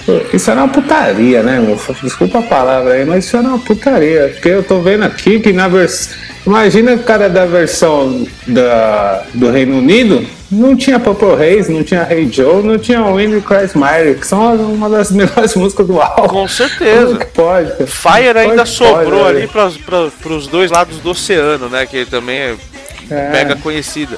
Mas, cara, poxa, você tem que... Ainda mais na época que era difícil você ter essa troca de mídia, né? Vamos dizer assim. Pô, o cara tinha que importar, o americano tinha que importar lá o álbum inglês e vice-versa. Poxa, é complicado. Tá certo que tinha os compactos, enfim. Mas e essa prática, até hoje em dia a gente tá falando de mídia digital, né? Nem cabe mais o cara fazer um absurdo desse. A não ser edições especiais, não sei o que, blá blá blá blá blá. Mas é um absurdo. Você até 10 anos atrás, você vê single. Eu comprava bastante single, gostava muito de Morrissey, né? Eu sempre lançava coisa realmente inédita em single. E aí eu parei de comprar porque falei, não, eu não vou pagar, eu vou aqui na galeria do rock e tudo tal, pagar 70 pau num pedaço de plástico com 3, 4 faixas, no qual tem que comprar a parte 2 também, que tem a faixa original, a faixa principal, e mais outras duas faixas inéditas. Porra, que absurdo, né? Não é nem... Na época, em 67, você tinha o problema do tamanho do disco, né? O disco, o vinil em si, ele tem um problema que, assim, puta, as faixas da borda, elas são maiores porque você tem mais espaço para você fazer lá o vinco, não sei o que, do tal. Então você tinha... E as faixas menores ficavam ali no meio. Então você tinha até um problema físico ali e tal. Mas hoje em dia é um absurdo o cara fazer um negócio desse. E na época também, fala, pô, por quê? Ou não lança esse negócio, entendeu? Não faz em duas versões. Eu não sei, eu não gosto. Você chegou a passar por esse dilema, Fábio? Ou pra você, tantufas? Não, tantufas. Eu não comprava tanto disco, não. Uma coisa que eu achava legal que acontecia, por exemplo, Pennywise, ele tinha um disco dele, que é Straight Ahead, que na versão australiana tinha todas as músicas da versão americana. Isso. Mais um cover da banda local, que era o Man at Work, que tem Down Under. Isso. Então, eles, como na versão australiana, os caras ainda fizeram um cover de Down Under e adicionaram no álbum. Olha que bacana, olha que diferença. Poxa, show de bola, né, cara? É legal demais. Tão legal quanto o Bruce Springsteen tocar Raul aqui, né? Tempos atrás, quando ele veio. Deixa aí. Show de bola, pô. Ele tá falando aí de Jimi Hendrix, né? Master Motherfucker of the Guitars, né? Tinha uma banda, velho, que... chamada Yardbirds. Foi o celeiro pra guitarrista aí, cara. Eles lançavam em 64 um álbum chamado Little Games. Era o quarto álbum dos caras, que contava pela primeira vez com Jimmy Page. E antes disso... um tal de Jimmy Page, tá aí, né? Um Zé Ruela aí chamado Jimmy Page. Jimmy Page, inclusive, que aproveitando... O Joãozinho Página? Joãozinho.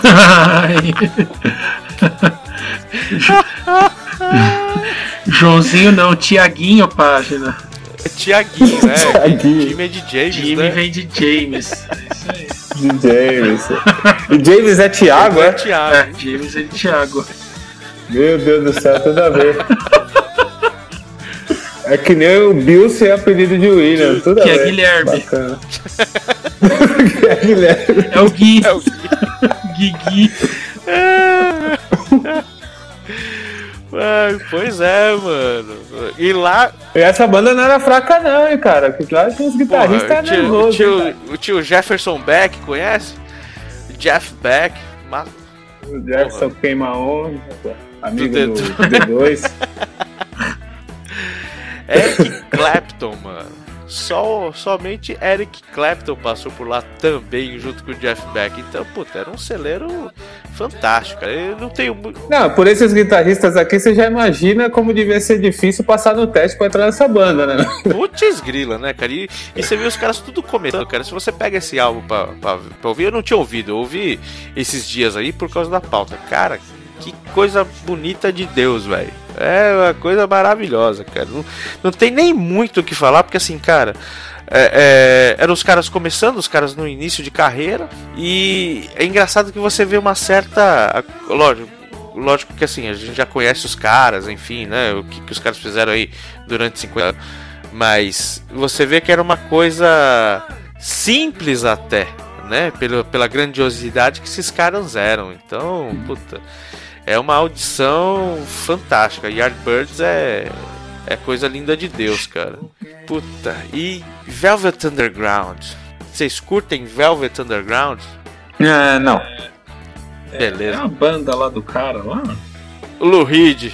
Isso. Lou Reed. Os pobres. E quem é Nico? Pois é, eu tô pensando até agora.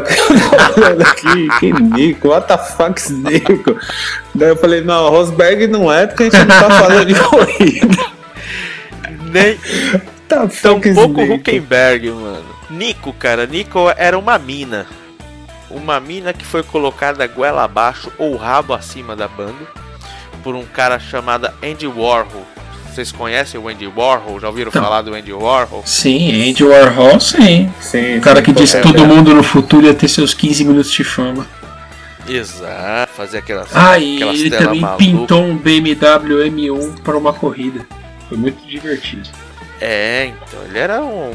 Ele aparece no filme do The Doors, que vocês comentaram. É, um cara estranho de cabelo branco.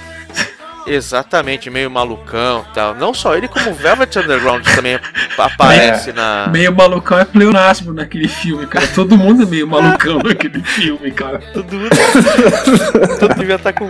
Então, mas o cara tava com moral, hein? Porque ele enfiou a mina na banda, é isso? Ele falou, se não colocar a mina na banda, eu não pago nada da gravação, é isso? É, porque aconteceu...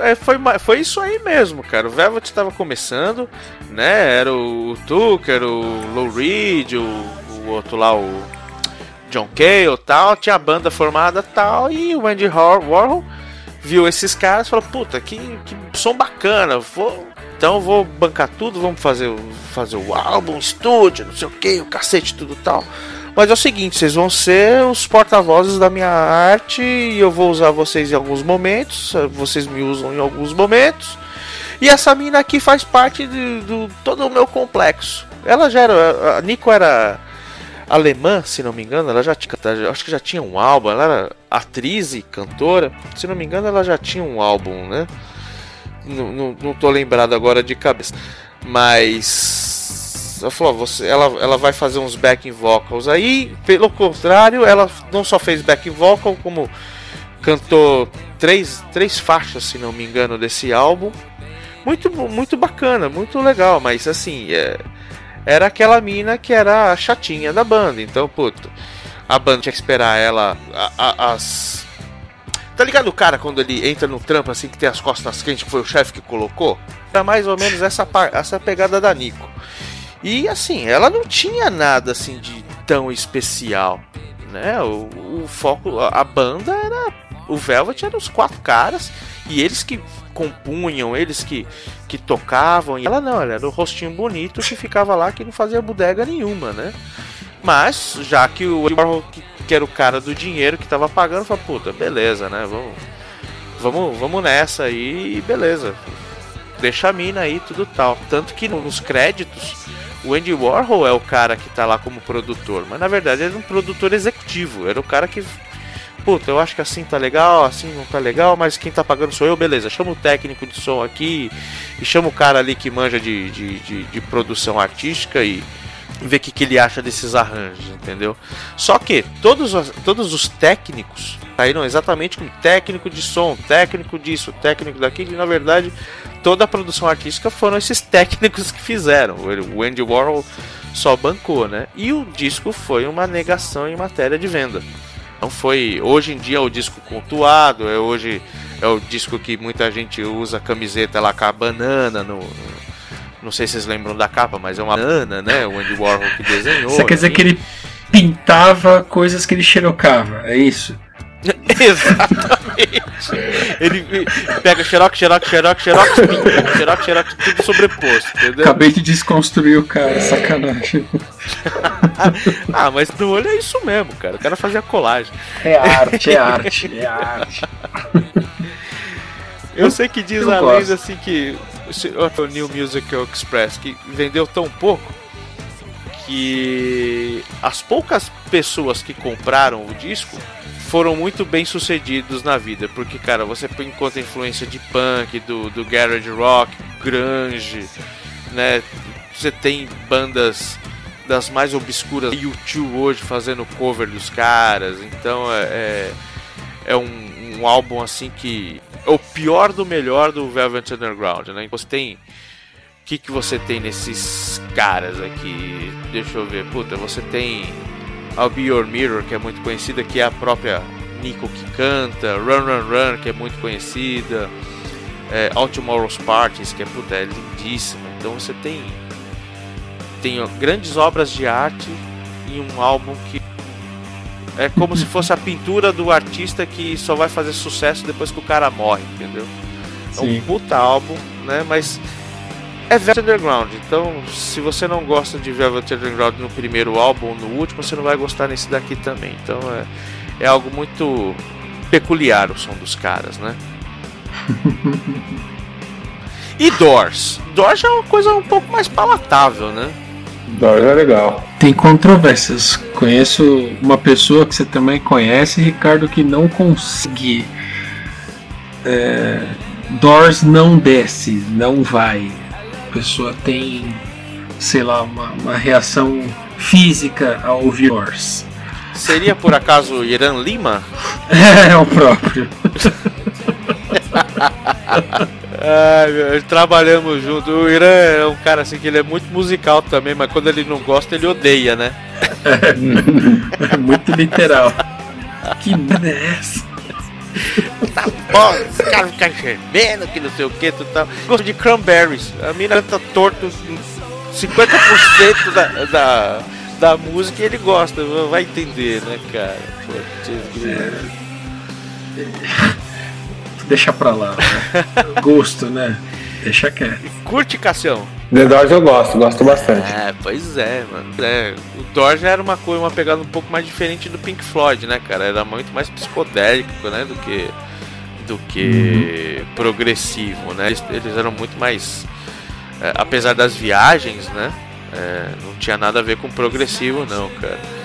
E... mais uma vez a censura batia. Eu pelo menos conhecia a versão que editada, né? Onde ele fala "She Get High", só fala "She Get", parece chicken. Não sei se vocês conseguem identificar essa palavra na música, né? E não só consigo identificar, como agora descobri o que ele fala. Pois é, que era chicken. Eu não entendia nada, mas pra mim ele tava só fazendo um gemido maluco dele lá. Quando o cara é muito louco, você não liga, né? Você nem questiona muitas coisas. Você fala, tá limpo, o cara tá só fazendo um berro aí, um grito, sei lá. Chega! Exatamente! Chega! Uma coisa interessante é que o Krieger, ele se baseou numa música chamada Shake Your Money Maker, do Paul Butterfield, pra né, Break On Through. E o Densmore se inspirou em bossa nova, cara. Então como é que os caras conseguem fazer um negócio desse com tantos elementos diferentes, né, cara? E foi o primeiro single do primeiro álbum, né? E foi um desastre também, não vendeu muito bem, mas Light My Fire foi a música que talvez seja a música mais conhecida do Doors, né? Foi a que realmente projetou o álbum, e aí eles conseguiram ser quem eles eram, até lançaram um segundo álbum em 67 também, né? Hello é desse álbum ou não? Hello I Love You? Não. Não, né? Não é. Tá. O Morrison, ele viu que a banda não conseguia produzir muita coisa, e quem fez foi o Rob Krieger, cara, Light My Fire, né? Tanto que até no, agora lembrando do filme, eles ficam meio putos que eles vendem os direitos autorais lá, de execução lá pro José... Como é que é o nome dele? José... Cuervo? Não. José Feliciano. É bacaninha, assim, pra você escutar dentro do elevador. É uma versão legal, cara. Esse ano Nesse ano saiu uma versão comemorativa de 50 anos do álbum. Vale a pena. Vai de 30 faixas com, né? Versão mono, versão remasterizada, versão Dolby Stereo Surround, versão ao vivo, versão xilofone. E é bem bacana. Mais um caça-níquel ou mais um lançamento aí que você não pode perder. A coqueluche do momento agora... Eu duvido ter a versão com o Morrison careta. Ah, não tem nenhum. Será que existe? Será que tem alguma? Nem a pau, Juvenal. Bom, esse é aquele momento que a gente chama o Flashbackson para comparecer ao recinto. A gente pode começar com o Astronomy do Online. Bacana, vamos lá. Sento prego.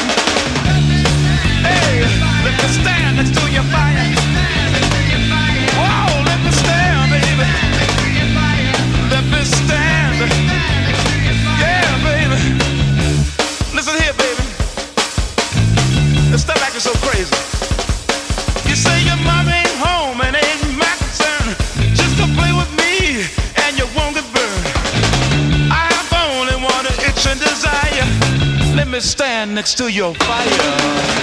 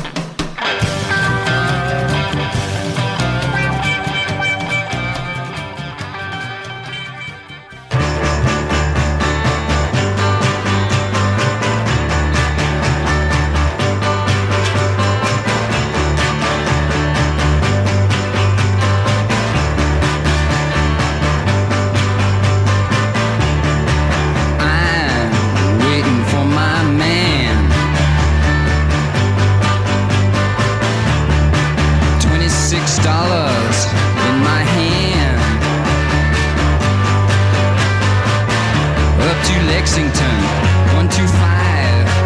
Feel sick and dirty, more dead than alive. I'm waiting for my man.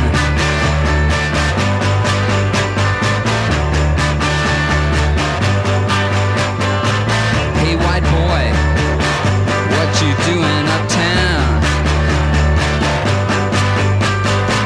Hey white boy, you chasing all women around. Me, sir, it's furthest from my mind. I'm just looking forward to different of mine. I'm waiting for my man.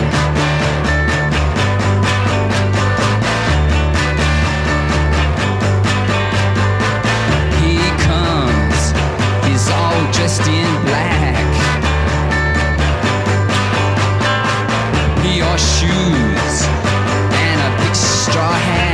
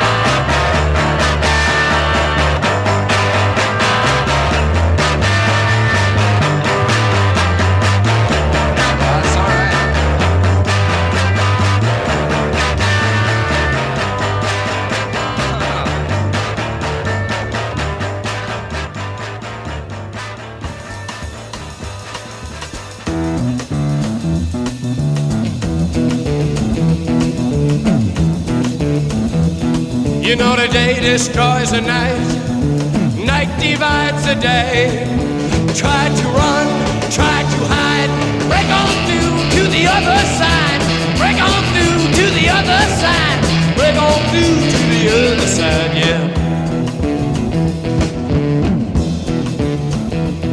other side, yeah. We chased our pleasures here, dug our treasures there. But can you still recall the time we cried? Break on through to the other side. Break on through to the other side.